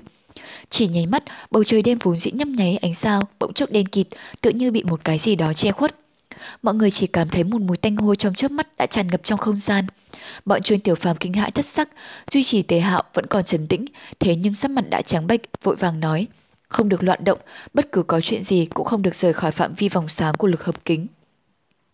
Lại một khắc nữa trôi qua, tiếng âm thanh kêu ầm ĩ đã ngay bên cạnh tai. Trong ánh sáng do lực hợp kính chiếu ra, mọi người cuối cùng đã nhìn rõ đám mây đen ấy. Vô số cánh rơi, màu đen nhiều đến choáng ngợp, dày đặt đông đảo, hơn nữa nhìn thân hình chúng, so với các con rơi đã thấy trước đây đều to lớn hơn. Mỗi một con đều há ngoác miệng, trên thân mình màu đen, cái miệng đỏ lòm, trông thực khủng bố dữ tợn. Thế nhưng ánh sáng màu vàng nhạt do lục hợp kính phát ra vào lúc này quả thực đã hiển lộ tác dụng, chỉ thấy đám rơi đang có mặt bị ngăn lại bên ngoài vòng sáng ấy, mà kệ chúng có đánh đập xô đẩy thế nào đi nữa, vòng sáng ấy không mảy may lay động, Ngược lại, những con rơi khi chạm vào vòng sáng vàng nhạt ấy, thân thể màu đen phát ra âm thanh tư tư. Giây lát sau đã ngã răn ra đất, ngay trong vòng sáng, không còn vùng vẫy nữa, nhìn ra đã không còn động đậy được nữa. Chỉ là đám rơi ấy quả thật quá nhiều, nhìn thoáng qua, cả bầu trời sao cao vời vợi hoàn toàn bị che khuất, dễ chừng số lượng có đến hàng triệu con. Số lượng bị chết nằm trên mặt đất có lẽ bất quá chỉ đến một phần triệu mà thôi, Thế nhưng nhìn vô số con rơi, con sau nối tiếp con trước, vô cánh bay đến, bốn người bị bao vây ở giữa, mặc dầu tạm thời vô sự, nhưng trước sau trái phải đầu đầu cũng là những cái miệng to như chậu máu vô cùng khủng bố, mùi tanh hôi gần như làm người ta nôn mửa. Thế nhưng lục hợp kính vốn là đạo gia trí bảo, dưới sự tấn công của vô số lũ súc sinh hung ác, không hề có chút suy yếu lay động nào cả. Vòng ánh sáng màu vàng nhạt nhạt ấy vẫn đứng thẳng như núi không hề tan ra, bên ngoài vòng sáng thi thể của lũ rơi, mỗi lúc một cao, Lúc này không biết có bao nhiêu con rơi đen ở trên trời phía bên trên vòng sáng ấy, ở đâu ra mà có đến 3 tầng rồi lại 3 tầng, chỉ sợ có đến 300 tầng rồi lại 300 tầng. Thế nhưng sự công kích của lũ súc sinh ấy với vòng sáng tự hồ đã dần chậm lại, hình như chúng biết rằng tốn công vô ích nên không lại làm cái việc vô dụng ấy nữa. Chỉ là đám súc sinh ấy có lẽ không bỏ được miếng ngon đã đến gần miệng, vẫn bay lượn xung quanh không chịu bỏ đi. Trương Tiểu Phàm tân thần hỗn loạn, hắn bình sinh chưa từng thấy vật nào hung ác như vậy, đến tận lúc này vẫn còn một chút khẩn trương sợ hãi. Hắn thở gấp gáp, rời mắt khỏi lũ rơi phía bên ngoài, dư quang nơi khóe mắt liếc thấy Lục Tuyết Kỳ đứng bên cạnh mình, sắc mặt đã trắng xanh. Tự như ngay lúc này, Lục Tuyết Kỳ cảm thấy ánh mắt của hắn, liền đưa mắt nhìn về chỗ Trương Tiểu Phàm. Ánh mắt hai người gặp nhau trong không trung, Lục Tuyết Kỳ đột nhiên quay đầu đi, gương mặt trắng xanh tự hồ lại trắng thêm một chút, thế nhưng không quay đầu lại nữa. Doạt, đột nhiên lũ dơ ở nơi đó đều vỗ cánh bay lên, Tăng thư Thư nhìn bọn chúng vừa mới thốt lên một câu, khó khăn lắm mới. Lời chưa nói dứt, hắn cũng không nói được hết câu, chỉ thấy đầy trời mây đen, vô số con rơi bay lên cao, đột ngột quay mình trở lại, chỉ loạt đầu đã như mưa đá chút xuống, đánh vào phía trên vòng sáng của lục hợp kính, bị vòng sáng của lục hợp kính phản chấn bất văng ra. Ngay sau đó một vòng huyết vụ bắn tóe lên, xe ánh sáng màu vàng nhạt, những thân hình nát bấy, xương đã gãy tan tành rơi đầy trên mặt đất báo bẩn tràn đầy trên mặt đất, mùi tanh pha vào cả lên mặt, vô số huyết hoa khủng bố xuất hiện rực rỡ trong sắc đêm, rồi ngay lập tức rơi xuống đất. Thế nhưng lũ rơi phía đằng sau thật không ngờ, tự như dừng dưng với cái chết của đồng loại phía trước, vẫn lao xuống tấn công không ngừng. Bốn người thanh văn môn, ai nếm mắt mày xanh lét, ngắm nhìn ngoài vật kỳ dị hung ác dã man hiếm thấy trên thế gian. Trong bao lâu, xung quanh vòng sáng, đống xác rơi đã chất ca cao thắt lưng. Trương Tiểu Phàm đột nhiên phát hiện lưng áo của mình đã bị mồ hôi lạnh làm cho ướt đẫm. Cảnh tuộc khủng bố này không biết còn kéo dài đến bao lâu nữa, đến tận lúc khi mà xác rơi bên ngoài vòng sáng ấy đã chất cao ngang bằng đầu người, lũ rơi cuối cùng mới chịu ngừng cuộc tấn công mãnh liệt, hung tợn dã man đó lại. Lúc này vòng sáng do lục hợp kính phát ra, ánh sáng có ảm đạm đi đôi chút, thế nhưng vẫn lóe sáng trong đêm đen, vẫn đứng vững không hề đủ. Ngập trời mây đen vây quanh điểm sáng duy nhất trong đêm tối ấy, quả thực vẫn không có ý định bỏ đi. Bốn người, mắt không lúc nào dám nhắm lại, trong tay nắm chiếc tiên kiếm pháp bảo của bản thân, không dám có một chút sao nhãng. Chỉ là bầy rơi khổng lồ này quả thực hình như vẫn chưa có thêm một phương pháp tốt nào khác, chỉ vây xung quanh chứ không chịu rời đi, nhưng vẫn chưa tái phát động một cuộc tấn công nào nữa. Tình trạng này cứ kéo dài đến tận tờ mờ sáng. Vào lúc những tia sáng mặt trời đầu tiên ửng lên ở phía chân trời, tựa hồ trong bóng tối lờ mờ có tiếng hô hoán. Lũ dơ ở đó đột nhiên vỗ cánh bay lên, lượn vòng dây lát trong không trung, rồi ngay sau đó bay quay trở lại chỗ ngày hôm qua chúng bay ra. Đến rất nhanh, đi cũng rất nhanh, chờ để một khắc, lũ rơi đông vô số ấy đã biến mất không thấy đâu nữa. Bốn người thanh văn môn từ từ trùng xuống, thế nhưng một lúc lâu sau, đến tận lúc hoàn toàn xác định rõ lũ rơi ấy không thể xuất hiện lần nữa, tề hạ mới thu hồi lục hợp kính. Vòng ánh sáng biến mất, một âm thanh ngột ngạt vang lên. Xung quanh bốn người, xác lũ rơi trông như một hòn núi nhỏ, trận đổ ẩm xuống từ bốn phương tám hướng, nhấn chìm bốn người vào trong dòng sông khủng khiếp kinh tởm ấy. Trương Tiểu Phàm vào giây phút đó tim tập thình thịch, thụ hồ chút nữa là tự mình ngừng thở. Thế nhưng cũng trong lúc đó, hắn nghe thấy bên mình cạnh truyền đến một tiếng kêu lanh lảnh, một cánh tay ngọc vươn ra, quắp chặt cứng lấy cánh tay hắn. Dùng sức rất mạnh, tuy cách một lớp vải mà móng tay như xuyên suốt vào da thịt hắn. Nỗi đau đớn ấy khoan tận vào trong tim. Hắn quay đầu lại, nhìn thấy một nữ lang xinh đẹp đang hoảng sợ. Khuôn mặt trắng xanh của nàng trong ánh nắng ban mai hiện lên một nét kinh hoàng, khiến cho người ta trong tim nhói lên một nỗi đau khôn tả. Bất chợt, nỗi sợ hãi khủng khiếp hiện hữu trong tim hắn, tiêu biến mất tâm. Mặc dù vẫn còn một chút căng thẳng, thế nhưng sự chú ý của hắn đã bị lục tích kỳ lôi cuốn hết mất rồi. Tự như trước mặt nàng, hắn có cảm giác quyết không hề nao núng. Hắn bước lên một bước, chắn chốt thân thể của nàng, tiếng thở gấp gáp của Lục Tuyết Kỳ dần dần bình tĩnh trở lại, nàng khẽ khẽ ngẩng đầu, đôi môi khẽ mấp máy, sâu kín nhìn gương mặt của Trương Tiểu Phàm một cái rồi buông lỏng tay ra. Chu Tiên chương 34 Cổ quật Bốn người khó khăn lắm mới ra được khỏi đống thê dơ chất cao như núi, nhưng trông thảm hại cùng cực, trên mình thấm đầy những máu ô uế nhơ nhớp đã đành, lại còn bốc lên một mùi thối hoắc. Họ là người của Thanh Vân Môn, xưa nay quen sạch sẽ, như là Lục Tuyết Kỳ, bên Tiểu Trúc Phong, Bình Sinh rất yêu sự tinh khiết, tình cảnh lúc này đối với nàng quả thực còn khó chịu hơn là bị đao chém ba nhát. Bốn người vội vàng đi ra thật xa, chỉ muốn rời khỏi đống thê rơi kinh tởm kia càng xa càng tốt. Họ đi một mạch tới một phiến đá băng phẳng, mới rũ đập y phục, chỉnh trang lâu lắc, chỉ có thể phủi đi những vật bám, còn vết màu rơi thối hoắc tanh lượm thì không có cách nào có thể gột sạch được. Trương Tiểu Phàm và hai người kia là nhân nên còn đỡ, chứ lúc Tuyết Kỳ, ngày thường khuôn mặt lạnh lẽo như băng, giờ này đã bật bạt, luống cuống, phủi rũ xiêm áo, tìm mọi cách vò, trà, xem ra cũng không thể khử được mấy thứ kinh khủng trên mình nàng đi. Những bợn máu này rất quánh đắc. Tề hạo tăng thư thư và Trương Tiểu Phàm mau chóng từ bỏ những cố gắng để gột tẩy. Chỉ có lục tuyết kỳ là vẫn khăng khăng tiếp tục. Ba chàng trai nhìn nhau, những người từng trải nhất như Tề Hạo lúc này cũng có vẻ lung túng, chẳng biết phải nói thế nào mới phải. Trong lúc bốn người đang im lìm lặng lẽ, và lục tuyết kỳ thì cứ cau mày phó sát áo quần, không trùng bỗng nhiên vẳng lại mấy tiếng hú hít Ai nấy ngẩng đầu, chỉ thấy bên trời ẩn hiện bốn đạo hào quang, hai vàng một trắng một xanh. Giây lát sau, bốn đạo hào quang ấy hạ xuống trước mặt họ, lấp lóe một hồi, hiện ra làm bốn làn thân ảnh. Mé tả là hai hòa thượng, người hơi khuất về đằng sau thân hình cao lớn, mày rậm mắt to, bộ mặt dữ tợn, không có giận mà có uy. Nếu không phải vì đang khoác cá xa, sẽ làm người ta tưởng là thổ phí chặn đường cướp bóc.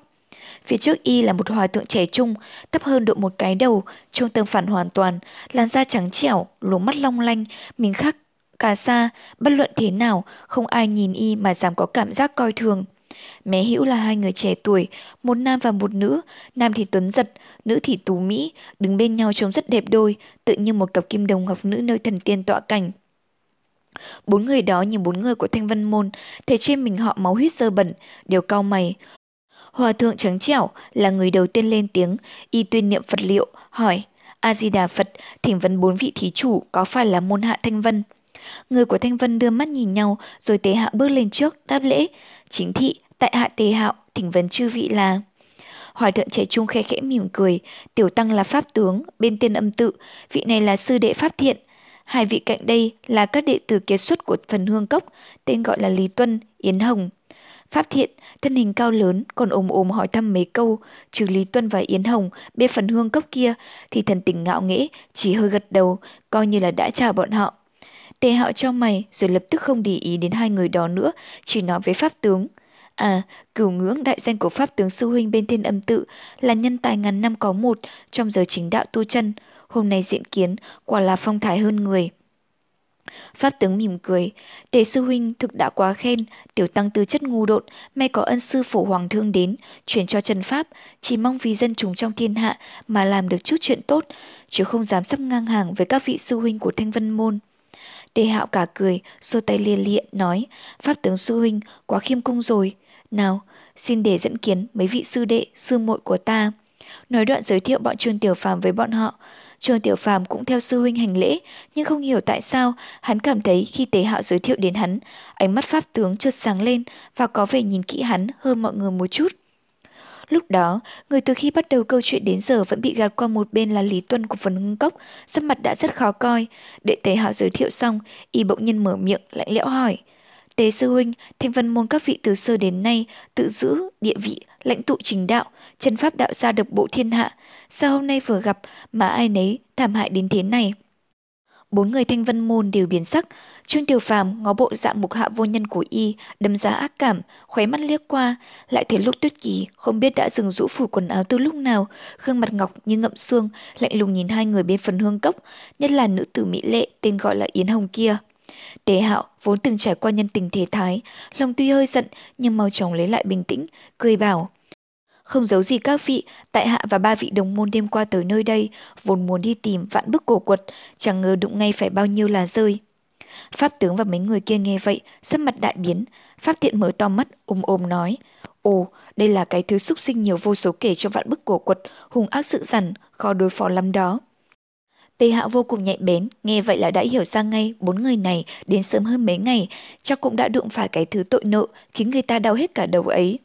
Tâm tư y xoay chuyển rất nhanh, cho nghe đằng sau Tăng Thư Thư bật lên một tràng cười dài, rồi bước lên phía trước, mồm mỉm bảo Pháp Thiện. Pháp Thiện sư huynh, nói như vậy các vị cũng đã gặp phải đám rơi hút máu kia đúng không? Pháp Thiện gật đầu, có vẻ là mọi người rất thẳng thắn. Y bảo, vâng, đám rơi ấy nhiều quá, bọn ta đành phải lui chạy. Tăng Thư Thư kêu a một tiếng, thở dài nói, chẳng giấu gì các vị, đêm hôm qua chúng ta cũng gặp phải đàn rơi đó, vốn muốn vì dân mà chứa hại, nào ngờ giết từ tối đến sáng, dù có ra sức thế nào, dù đã diệt được nhiều không đếm xuể, cuối cùng cũng chỉ có thể đánh đuổi được đám hung dữ đó, chạy về hang ổ, mà thân mình mình thấm đầy bợn máu. Ôi già, thật đáng thẹn, đáng thẹn. Ngoảnh đầu về phía tề hạo, hai người nhìn nhau cùng cười, cùng thốt, thật đáng thẹn, đáng thẹn. Ai nấy đổi sắc mặt, những phản ứng khác nhau. Lý Tuân của phần hương cốc thì hừ một tiếng, mặt có vẻ chẳng quan tâm. Mỹ nữ mỹ miều của Yên Hồng kia có chút e rè, nhìn nét mặt tỏ ra không tin. Pháp tướng của thiên âm tự mỉm cười im lặng, Pháp thiện thì lộ vẻ bội phục vô cùng. Trương Tiểu Phàm đờ ngây ra, liếc mắt nhìn hai người kia đang cười hề hạ. Giây lát sau, Pháp tướng mỉm bảo. Chuyện của không tăng sơn lần này, trường lão, ba phái, một lớp trẻ chúng ta được trải nghiệm một chút. Hôm nay mọi người đều đã đến đủ, có điều các vị sư huynh của Thanh Vân Môn đường xa mệt nhọc hay là chúng ta nghỉ ngơi một buổi, sáng sớm mai sẽ vào vạn bức cổ quật tìm hiểu xem sao. Lúc ấy, Lý Tuân đứng bên cạnh hừ lạnh một tiếng. Pháp tướng sư huynh nói cũng phải, chứ nếu vào ngay, lại có người viện Lý Chấu, lý do. Mấy người xuất thân từ Thanh Vân môn danh tiếng, trừ Tương Tiểu Phàm ra, còn bọn Tề Hạo, Tăng Thư Thư và Lục Tích Kỳ đều được sư trưởng chi phái sủng ái, cốt cách có phần cao ngạo. Nghe vậy, Tề Hạo cũng hư lạnh một tiếng. Lý Tuân sư huynh nói có lý, bây giờ bọn tại hạ thân thể mệt nhọc, rút lâm sự nếu muốn ứng cứu huynh, e là sẽ không còn đủ sức. Lý Tuân rõ ràng không ngờ môn hạ thanh vân môn ai nếu đều có ngạo khí như vậy. Y xuất thân từ phấn hương cốc, từ nhỏ đã được sư trưởng xem trọng, về sự tu chân đạo Pháp vượt xa phần lớn đồng bạn cùng lứa, vô tình đã hình thành một tính cách tự đại, nhìn người bằng nửa con mắt, coi trời bằng vung. Lúc này, Y biến sắc mặt, chịu không nổi lời nói ấy, bên trừng trừng nhìn Tề Hạo bảo. Nếu đã nói vậy, Tề Sư Huynh tu hành chắc phải vượt xa ta, tại hạ thật sự muốn thỉnh giáo một phen. Chuyện đã liên quan đến thầy diện sư môn, tề hạo ưỡn mình toàn bước lên, chợt thấy Lưu Tuyết Kỳ từ đằng sau đi ra, Kiều Hạnh đứng vào giữa, lạnh lẽo thốt. Khỏi phiền tế sư huynh đại giá, để muội lĩnh dạo tiên pháp của phần hương cốc xem sao. Lý Tuân bỗng đờ người, thấy Lưu Tuyết Kỳ tuy thân hình máu me dơ hầy, nhưng da mặt trắng trong như tuyết, tuy thân tình lạnh lẽo oai nghiêm, nhưng phong thái kiêu sa thoát tục. Y sơ nay chưa từng thấy ai tuyệt sắc như thế, nhất thời đâm ra ngẩn ngơ.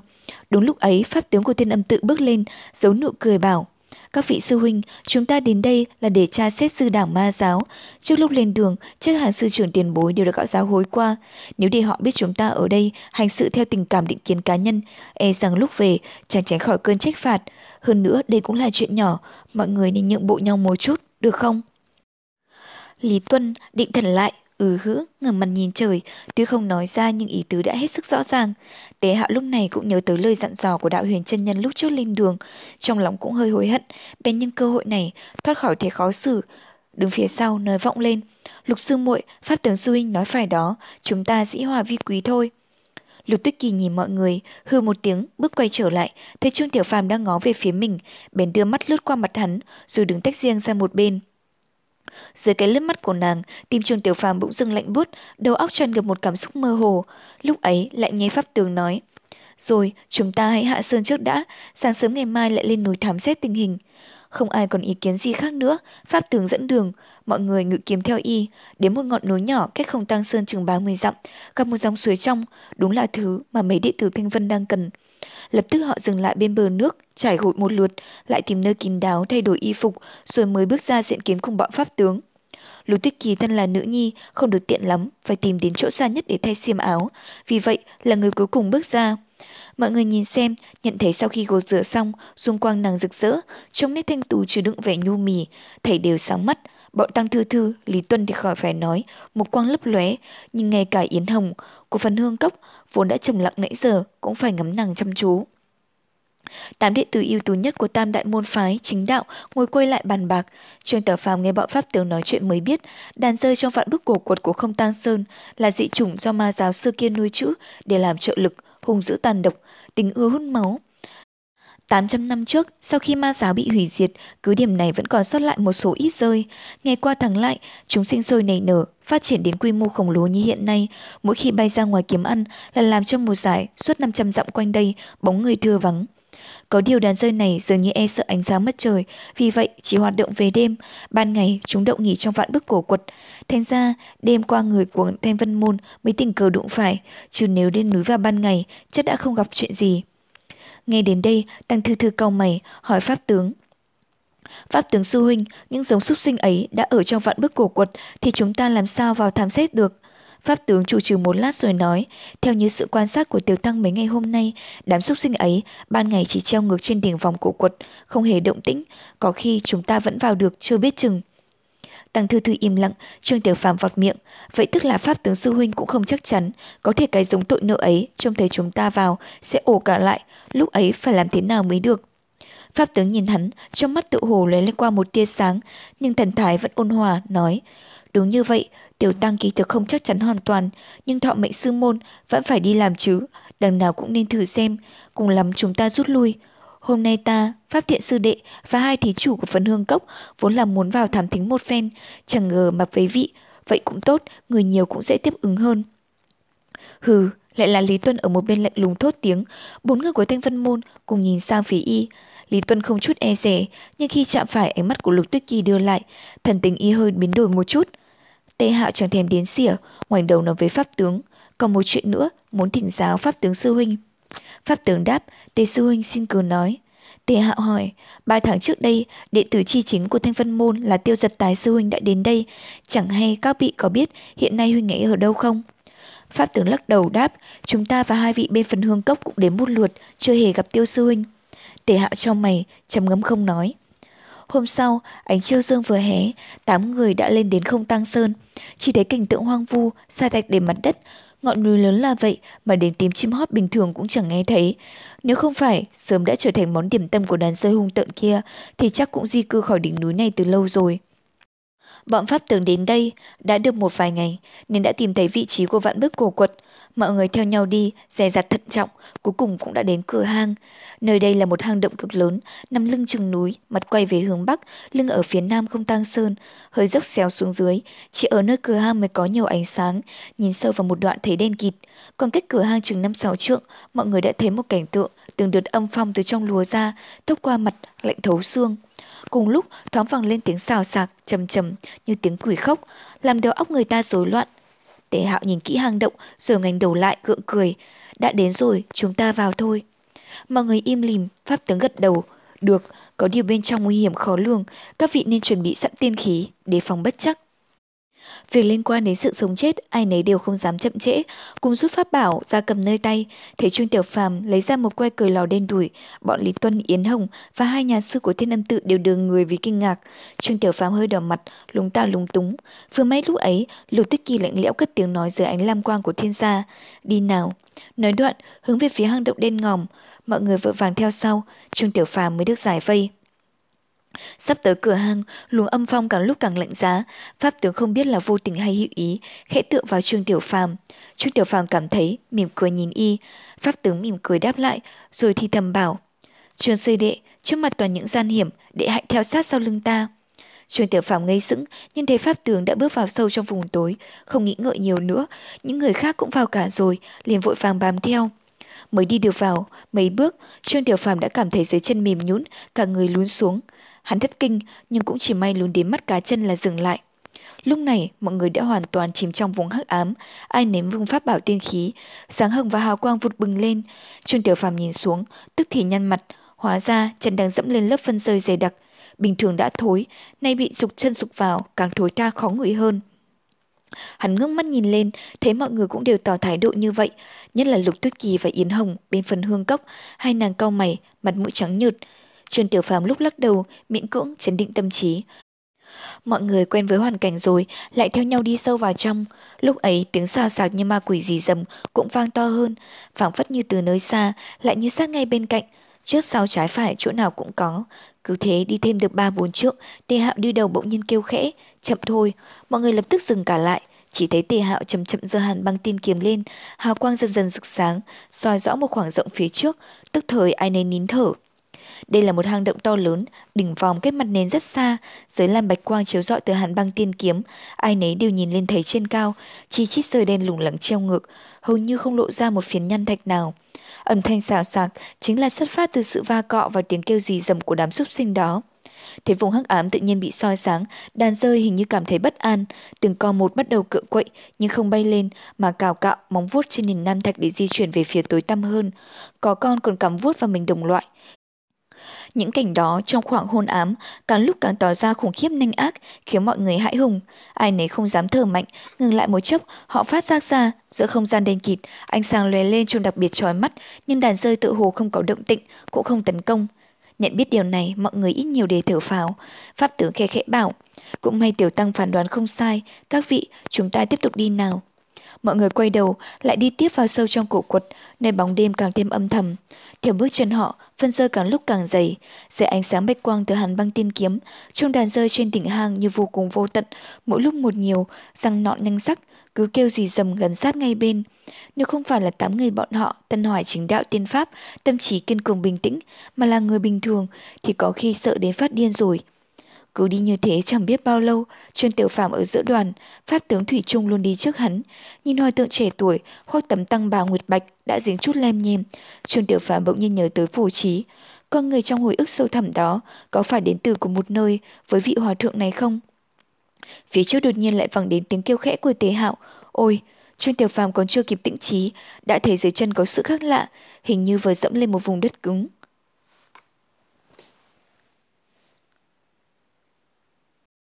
Chu Tiên, chương 35, yêu nhân. Pháp từng đi đầu niệm một câu Phật hiệu, sau một khắc, ánh sáng tỏa ra dạng người từ một viên châu tròn vàng óng ánh bay lên từ trong lòng bàn tay. Ban đầu ánh sáng này còn cuốn luyến bên pháp tướng, rồi với sự thúc giục của ông ta, trong một chớp mắt kim quang đại thịnh, với viên châu làm trung tâm, ánh sáng vàng như một đợt thủy chiều tràn ngập bốn phương. Trương Tiểu Phàm đứng nguyên tại chỗ, bên tai nghe như có tiếng hú vang, màu vàng rực lướt qua người hắn một cách nhẹ nhàng và nhanh chóng.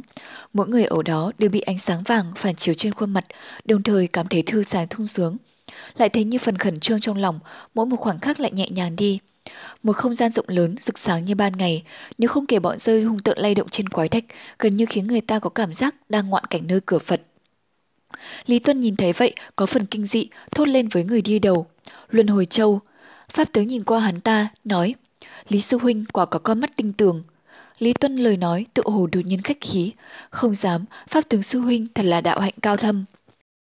Trương Tiểu Phàm lúc này nhờ vào ánh sáng của Luân Hồi Châu đã nhìn rõ dưới chân, thì ra là đang đứng trên một cái sàn cứng và sạch, ngẩng đầu nhìn chỉ thấy trên đầu là nham thạch động, nhưng con rơi đen không biết tại sao đã biến mất cả, nhưng âm thanh sột soạt thật ra vẫn còn nghe rõ gần quanh tai. Hắn cẩn thận nhìn lại lần nữa thì phát hiện tại phần huyệt động sau lưng, vô số rơi đen vẫn đang tụ tập trên trần động, nhưng tại phần đất cứng chỗ một người đang đứng, trên nham thạch của động có một vòng màu đỏ vụt lên trên trần động, dường như sinh ra từ trong mạch đá mà ra. Lấy đường vòng màu đỏ này làm ranh giới, vô số rơi tụ tập ở một đầu, không ngờ lại không vượt qua đường màu đỏ, nhưng khoảng cách rất gần mà vẫn nghe mùi hơi của rơi nồng nặc. Pháp tướng nhìn một vòng, trầm giọng. Ở đây nhiều chuyện cổ quái, chư vị hãy thận trọng. Mọi người sau khi đã khó khăn đến vậy mới đặt chân được lên được một chỗ sạch sẽ, nhìn quanh thấy rõ mọi thứ, bất giác cử động đầu tiên là chỉnh trang lại y phục. Bên cạnh Trương Tiểu Phàm, tăng thư thư cởi giày, chút những thứ dơ bẩn bên trong ra, nói nhỏ với Trương Tiểu Phàm. Cả đời ta lần đầu mới biết, hóa ra bước trên con đường sạch sẽ lại là một chuyện dễ chịu đến vậy. Trương Tiểu Phàm cười, nhanh chóng rũ sạch người, cả thân thể cũng cảm thấy thật thoải mái. Nhìn qua một lượt, Tề Hạo thấy mọi người gần như đã ổn cả, bên nói đi thôi. Vừa nói vừa bước trước tiên vào sâu trong hang động, mọi người rất nhanh đã cất bước đi về phía trước, bỏ lại sau lưng một vùng tối thăm thẳm vô tận. Phía trước mặt bóng tối như yêu ma, Dương vuốt nhe nhanh hoan nghênh họ đến. Trong bóng tối chỉ có một đốm sáng, chậm chậm dẫn đường. Cứ như vậy chẳng biết bao xa, cái hang động cổ không ngờ lại có vẻ như vô tận, tuy nhiên có vẻ rộng rãi, quanh kho khúc chiết, trừ một điểm đại khái là hướng xuống phía dưới, còn lại gần như làm người ta không phân biệt được phương hướng. Tiếng sột soạt của bầy rơi tại cửa động đã không còn nghe thấy nữa. Bây giờ bên trong bóng tối không còn âm thanh nào ngoại trừ tiếng bước chân của mọi người. Trương Tiểu Phàm càng đi càng có cảm giác ẩm ướt, cũng không biết đã đi sâu vào trong lòng đất bao xa. Luân hồi châu vẫn tiếp tục phát tán ra ánh phất quang vàng trói lọi, chiếu sáng mọi người. Chỉ có ở hàng đầu tề hạo, vì muốn đề phòng vạn nhất, đã dùng thêm lục hợp kính. Hai bảo vật làm tăng thêm ánh sáng của nhau, mọi người đi quanh co mãi, đột nhiên tề hạo đang đi bỗng dừng lại, giơ tay ngăn những người phía sau. Chậm lại. Mọi người tức khắc đồng loạt dừng lại, chung quanh hoàn toàn yên tĩnh, không còn lấy một âm thanh. Luân hồi châu và lục hợp kính tỏa sáng dạng người. Trước mặt mọi người, phần hang động phía trước đột nhiên tách ra làm hai hướng, u u thâm thâm. Một màu tối đen, không biết là dẫn đến đâu, phảng phất như có yêu ma mở miệng chờ đợi. Nhưng giữa đường, ngay giữa hai hướng đi, sừng sững một tấm bia cao bằng sáu người, trên đó khắc bốn chữ đỏ như máu. Thiên đạo ở đây. Phần hương cốc Lý Tuân nổi giận, quát lên, ma giáo yêu nhân, sao dám tự xưng là thiên đạo. Pháp tướng nhíu mày, nhìn kỹ bia đá, thoạt thốt, Ta có nghe ân sư Phổ Hoàng nói, 800 năm trước ma giáo đích thực tại hang động này đã để lại một khối bia đá. Lúc đó bị chính đạo tiên nhân một kiếm chém vỡ. Sao hôm nay nhìn thấy lại không hề có vết sứt mẻ gì? Lúc này phần hương cốc yên hồng, từ nãy vẫn đang im lặng, đột nhiên mở miệng nói, nhìn bốn chữ trên tấm bia này không phải là có một vết đứt ngang hay sao? Thanh âm êm dịu đi vào lòng người như một làn gió, thêm vào đó mấy người thanh vân môn lần đầu tiên nghe Yến Hồng nói, trong lòng đột nhiên có cảm xúc lạ lùng. Mọi người bước lên nhìn kỹ, quả nhiên thấy một vết mờ hướng xéo lên trên, chia tấm bia làm hai nửa, nơi chỗ đứt gãy có ẩn hiện sắc hồng nhạt, nhưng nếu không nhìn kỹ thì không thấy được. Tế hạo gật đầu nói với Yến Hồng, Yến Hồng cô nương thật tinh tế. Yến Hồng hơi mỉm cười rồi cúi đầu, không nói gì nữa. Tề Hạo nhìn tấm bia rồi quay lại nói với mọi người.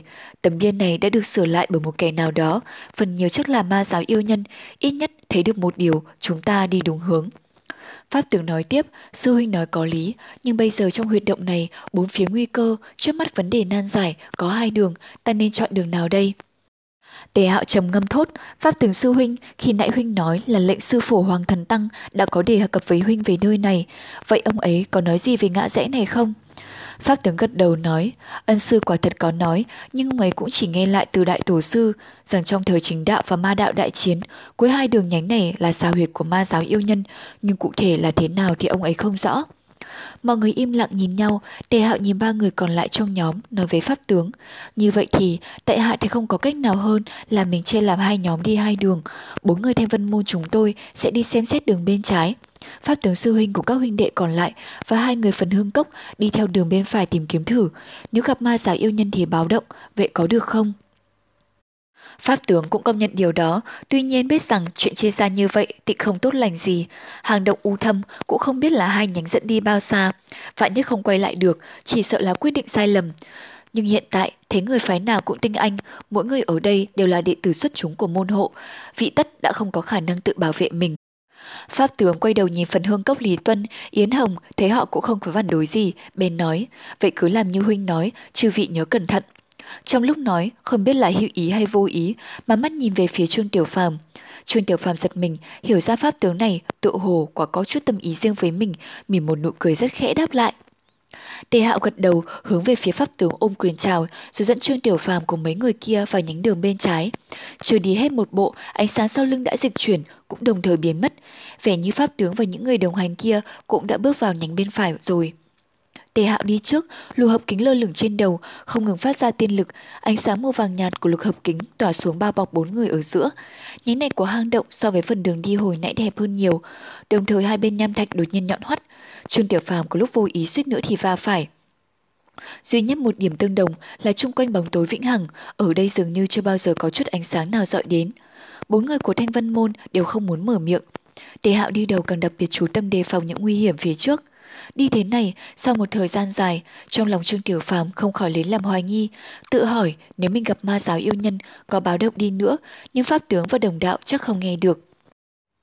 Thì ngay lúc đó, sự tình đột ngột thay đổi, bốn người đang đi trên đường, dường như bóng tối vĩnh hằng bao phủ bốn bề, chợt nghe khắp chung quanh, có tiếng như ma kêu quỷ khóc, ai oán làm điếc tai, giật mình.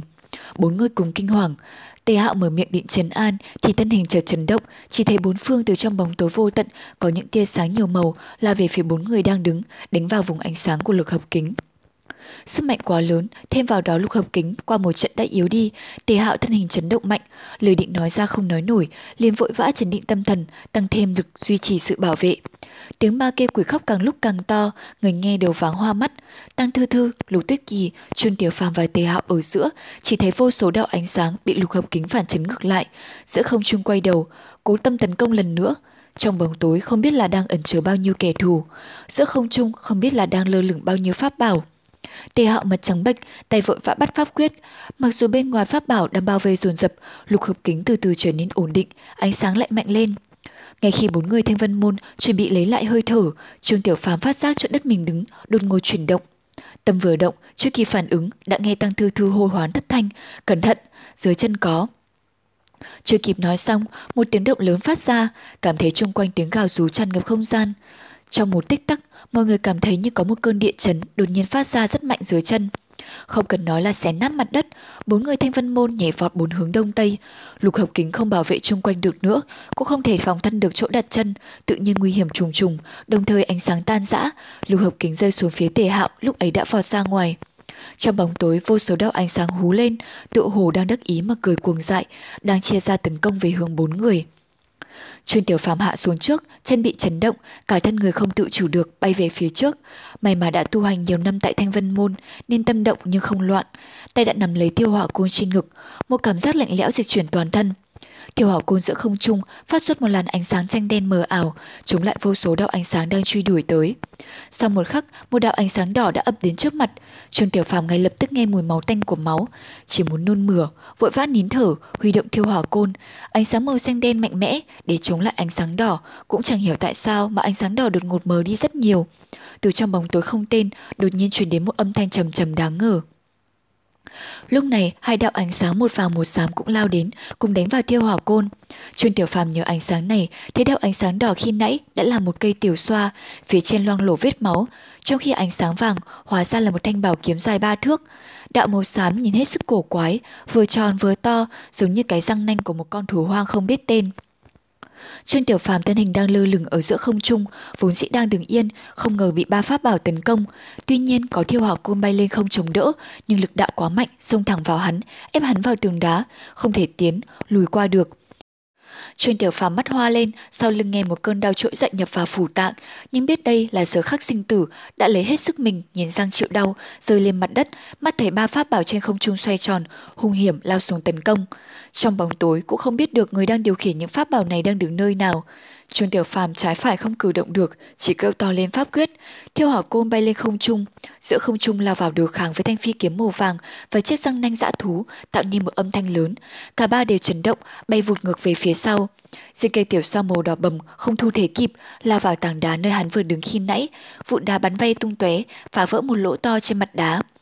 Nhưng lúc này, chiếc răng nanh xám đã quay lại, lao xuống, đương đầu, tại đầu nhọn của chiếc răng nanh lóe lên một chớp sáng lạnh, trong bóng tối như trông thấy một ánh mắt. Thấy cái thanh thế đó, Trương Tiểu Phàm cũng không muốn biết hậu quả của pháp bảo cổ quái này lên mình nữa. Trương Tiểu phàm nghiến chặt răng, hai tay khoa trong không gian, thiêu hỏa côn tùy ý chuyển động, ánh sáng xanh tỏa dạng, đương cự với chiếc răng nanh. Trong không trung, chỉ nghe một tiếng trầm trầm, phần bên trên của chiếc răng nanh hiện ra một vết nứt lớn. Từ xa truyền lại một tiếng thét thất thanh, mang ý kinh ngạc. Chỉ là Trương Tiểu Phàm cơ bản không có đủ thời gian tận hưởng chút niềm vui chiến thắng nào, thành phi kiếm sắc màu vàng đã lao đến. Trương Tiểu Phàm không phản ứng kịp, chán đổ mồ hôi, phát ra một tiếng kêu nguy cấp, hai tay run lên, cả người bay lên trên, nhập vào ánh sáng đen của thiêu hỏa côn. Thanh phi kiếm sắc vàng không ngờ không hề mất thời gian, giữa không trung quay lại, lao thẳng từ dưới lên. Bên trên là chiếc răng nanh, bên dưới là phi kiếm. Trương Tiểu Phàm toàn thân rúng động khẽ, không kịp suy nghĩ, người tự nhiên co lại, đọc nhanh một câu chú. Thiêu hỏa côn lại tỏa ra một ánh sáng xanh mạnh mẽ, bao phủ chung quanh hắn. ầm, hai thanh âm đồng thời vang lên trên đầu và dưới chân của Trương Tiểu Phàm. Hai pháp bảo đối địch bị bắn ngược lại, thiêu hỏa côn chiến đấu trong không trung một trận như vậy. Trương Tiểu Phàm thở phào một cái, trong một khắc tim gần như ngừng đập, ý thức được suýt nữa thì thiêu hỏa côn đã bị xé nát ra thành từng mảnh rồi. Nhưng may sao, không biết là thiêu hỏa côn làm bằng vật liệu gì, mặc dù xấu xí nhưng lại cứng rắn không ngờ, không bị tổn thương gì. Lại nhìn phi kiếm với chiếc răng nanh, ánh sáng ảm đạm, hư hại hơn phân nửa. Bất quá mà nói, thiêu hỏa côn bị đánh một đòn mạnh, ánh sáng xanh bảo hộ Trương Tiểu Phàm cũng bị thất tán mất. Chuyên Tiểu Phàm mừng quá, định triệu hồi theo hỏa côn, bất chợt nghe vai mình đau nhói, nửa thân yếu đi, trong đầu rỗng không, nhìn xuống dưới, hắn chỉ thấy ở bà vai không ngờ đang ló ra một đầu tiểu xoa, xuyên từ sau ra trước, mà bắn tung tóe không dứt. Không ngờ, thanh tiểu xoa nhân lúc Trương Tiểu Phàm không chủ tâm phòng bị, đã lén lút tập kích một đòn nặng. Trương Tiểu Phàm chỉ nhìn thấy bên trên thanh tiểu xoa, máu đỏ bầm vốn lặn sâu như trong lúc này nổi lên sáng rực, tựa như nghe mùi máu tanh mà thức dậy. Hắn rên khẽ khẽ một tiếng, ban đầu định đưa tay rút thanh tiểu xoa ra. Bất chợt ngay lúc đó, từ những vệt máu đỏ trên thân tiểu xoa, phảng phất sinh ra một đạo hắc ám. Cùng lúc thanh tiểu xoa nhích lên, nhanh chóng bám chặt vào vai Trương Tiểu Phàm. Chủ nhân của thanh tiểu xoa hẳn là có một con mắt theo dõi đặt phía trên pháp bảo này. Trương Tiểu Phàm thấy mắt hoa lên, không còn sức mà rút bỏ nó đi. Nhưng trên vết thương ngoại trừ cơn đau kịch liệt, còn có một cảm giác ngừa ngáy, chỉ sợ đa phần có tầm chất kịch độc. Bằng một chút nhãn lực còn lại, qua khóe mắt Trương Tiểu Phàm, nhìn thấy sau lưng mình là một khuôn mặt yêu nhân, chỉ thấy hắn chụp lấy vai mình bằng cả hai tay, vừa dơ bẩn vừa hôi hám không chịu được. Từ xa truyền lại một trận cười điên cuồng, nhưng sau lưng cũng nghe thấy một âm thanh bùi ngùi. Tên tiểu thử thối cổ thanh vân môn, ngươi đến đây là tìm đường chết, ta đã nghe mùi máu rồi đây. Trương Tiểu Phàm cũng không kịp phản ứng, nghĩ ngợi xem hắn nói gì, nhưng minh bạch được qua động tác của hắn, chỉ thấy cái bóng yêu nhân không ngờ đang mở to miệng, cắn vào bên trái của hắn, miệng hút máu, nhưng cùng lúc thanh tiểu xoa màu đỏ không ngờ cũng sáng lên, tự như cũng đang uống máu hắn vậy. Trương Tiểu Phàm sợ đến cùng cực, cảm thấy máu huyết toàn thân đang chảy về cổ họng, nghe thân mình nhẹ bỗng đi, khí lực toàn thân tản mát, Thiêu Hỏa Côn cũng không còn giữ được lơ lửng giữa không trung nữa, lung lay rơi xuống. Tình cảnh này đang lúc hoảng hốt, đột nhiên trong đầu hắn hiện ra một bức tranh cũ trong một u cốc, bức tranh trong cơn ác mộng. Thiêu Hỏa Côn rơi xuống đỉnh đầu hắn, lăn qua mặt, tỏa ra ánh sáng xanh nhợt nhạt như là đang triệu hồi ma quỷ. Trương Tiểu Phàm một vai bị giữ chặt, chỉ tức thời cảm thấy trên tiêu hỏa côn một cảm giác băng lạnh mênh mông như là cùng nộ. Trong người hắn, máu huyết không ngừng chảy ra, bị yêu nhân hút lấy. Trương Tiểu Phàm lúc này còn nghe thấy âm thanh bên ngoài nào nữa, chỉ thấy trong toàn thân dậy lên một chút khí lực cuối cùng, như con thú đến đường cùng, nắm lấy thanh thiêu hỏa côn, ánh sáng xanh, dùng lực đâm vào yêu nhân đằng sau. Thiêu hỏa côn không có mũi nhọn, nhưng lúc này không ngờ con máu thịt như là đậu hũ, đâm vào nhẹ như không. Yêu nhân đằng sau cả thân mình run lên, ngừng hút máu, như là không tin được, quay đầu nhìn Trương Tiểu Phàm. Trương Tiểu Phàm cũng đồng thời nhìn hắn, trong u ám, phảng phất như có yêu ma nơi địa ngục cười lạnh, lại như có tiếng tim đập trong bóng tối. Trương Tiểu Phàm cầm theo hỏa côn trong tay, cảm thấy một làn sóng âm thanh của tiếng tim đập vang lên, tựa như là huyết mạch đang lưu động, lại như yêu ma đang hoan hô. Ánh sáng trên thân thanh tiểu xoa đỏ nhanh chóng mở đi, sau đó là bóng tối tràn ngập. Trong một chớp mắt, Trương Tiểu Phàm và yêu nhân chìm đắm trong bóng tối. Trương Tiểu Phàm nửa hôn mê, thần trí giảm sút, chớp mắt như có một tấn mầm mỏng che phủ, nhưng vẫn nhìn thấy cảnh tượng trước mặt. Trên mặt yêu nhân đầy những vết nhăn nhúm ngang dọc, rồi bỗng khô đi, máu thịt chuyển thành da khô bám trên xương. Một khắc sau, bóng tối vây quanh hắn. Sức mạnh bị mất đi lại quay về, rào rạt không ngừng truyền qua thân thiêu hỏa côn vào thân thể Trương Tiểu Phàm. Trương Tiểu Phàm tỉnh lại, run rẩy tại chỗ, vết thương trên vai vẫn còn đau đớn, nhưng dưới tác dụng của sức mạnh, không biết là gì này, máu trên vết thương đã ngừng chảy, nhưng gã thiếu niên trong lúc này không hề nhận ra điều đó. Trong đầu hắn chỉ xoay chuyển một ý nghĩ duy nhất, ta đã làm gì thế, ta đã làm gì?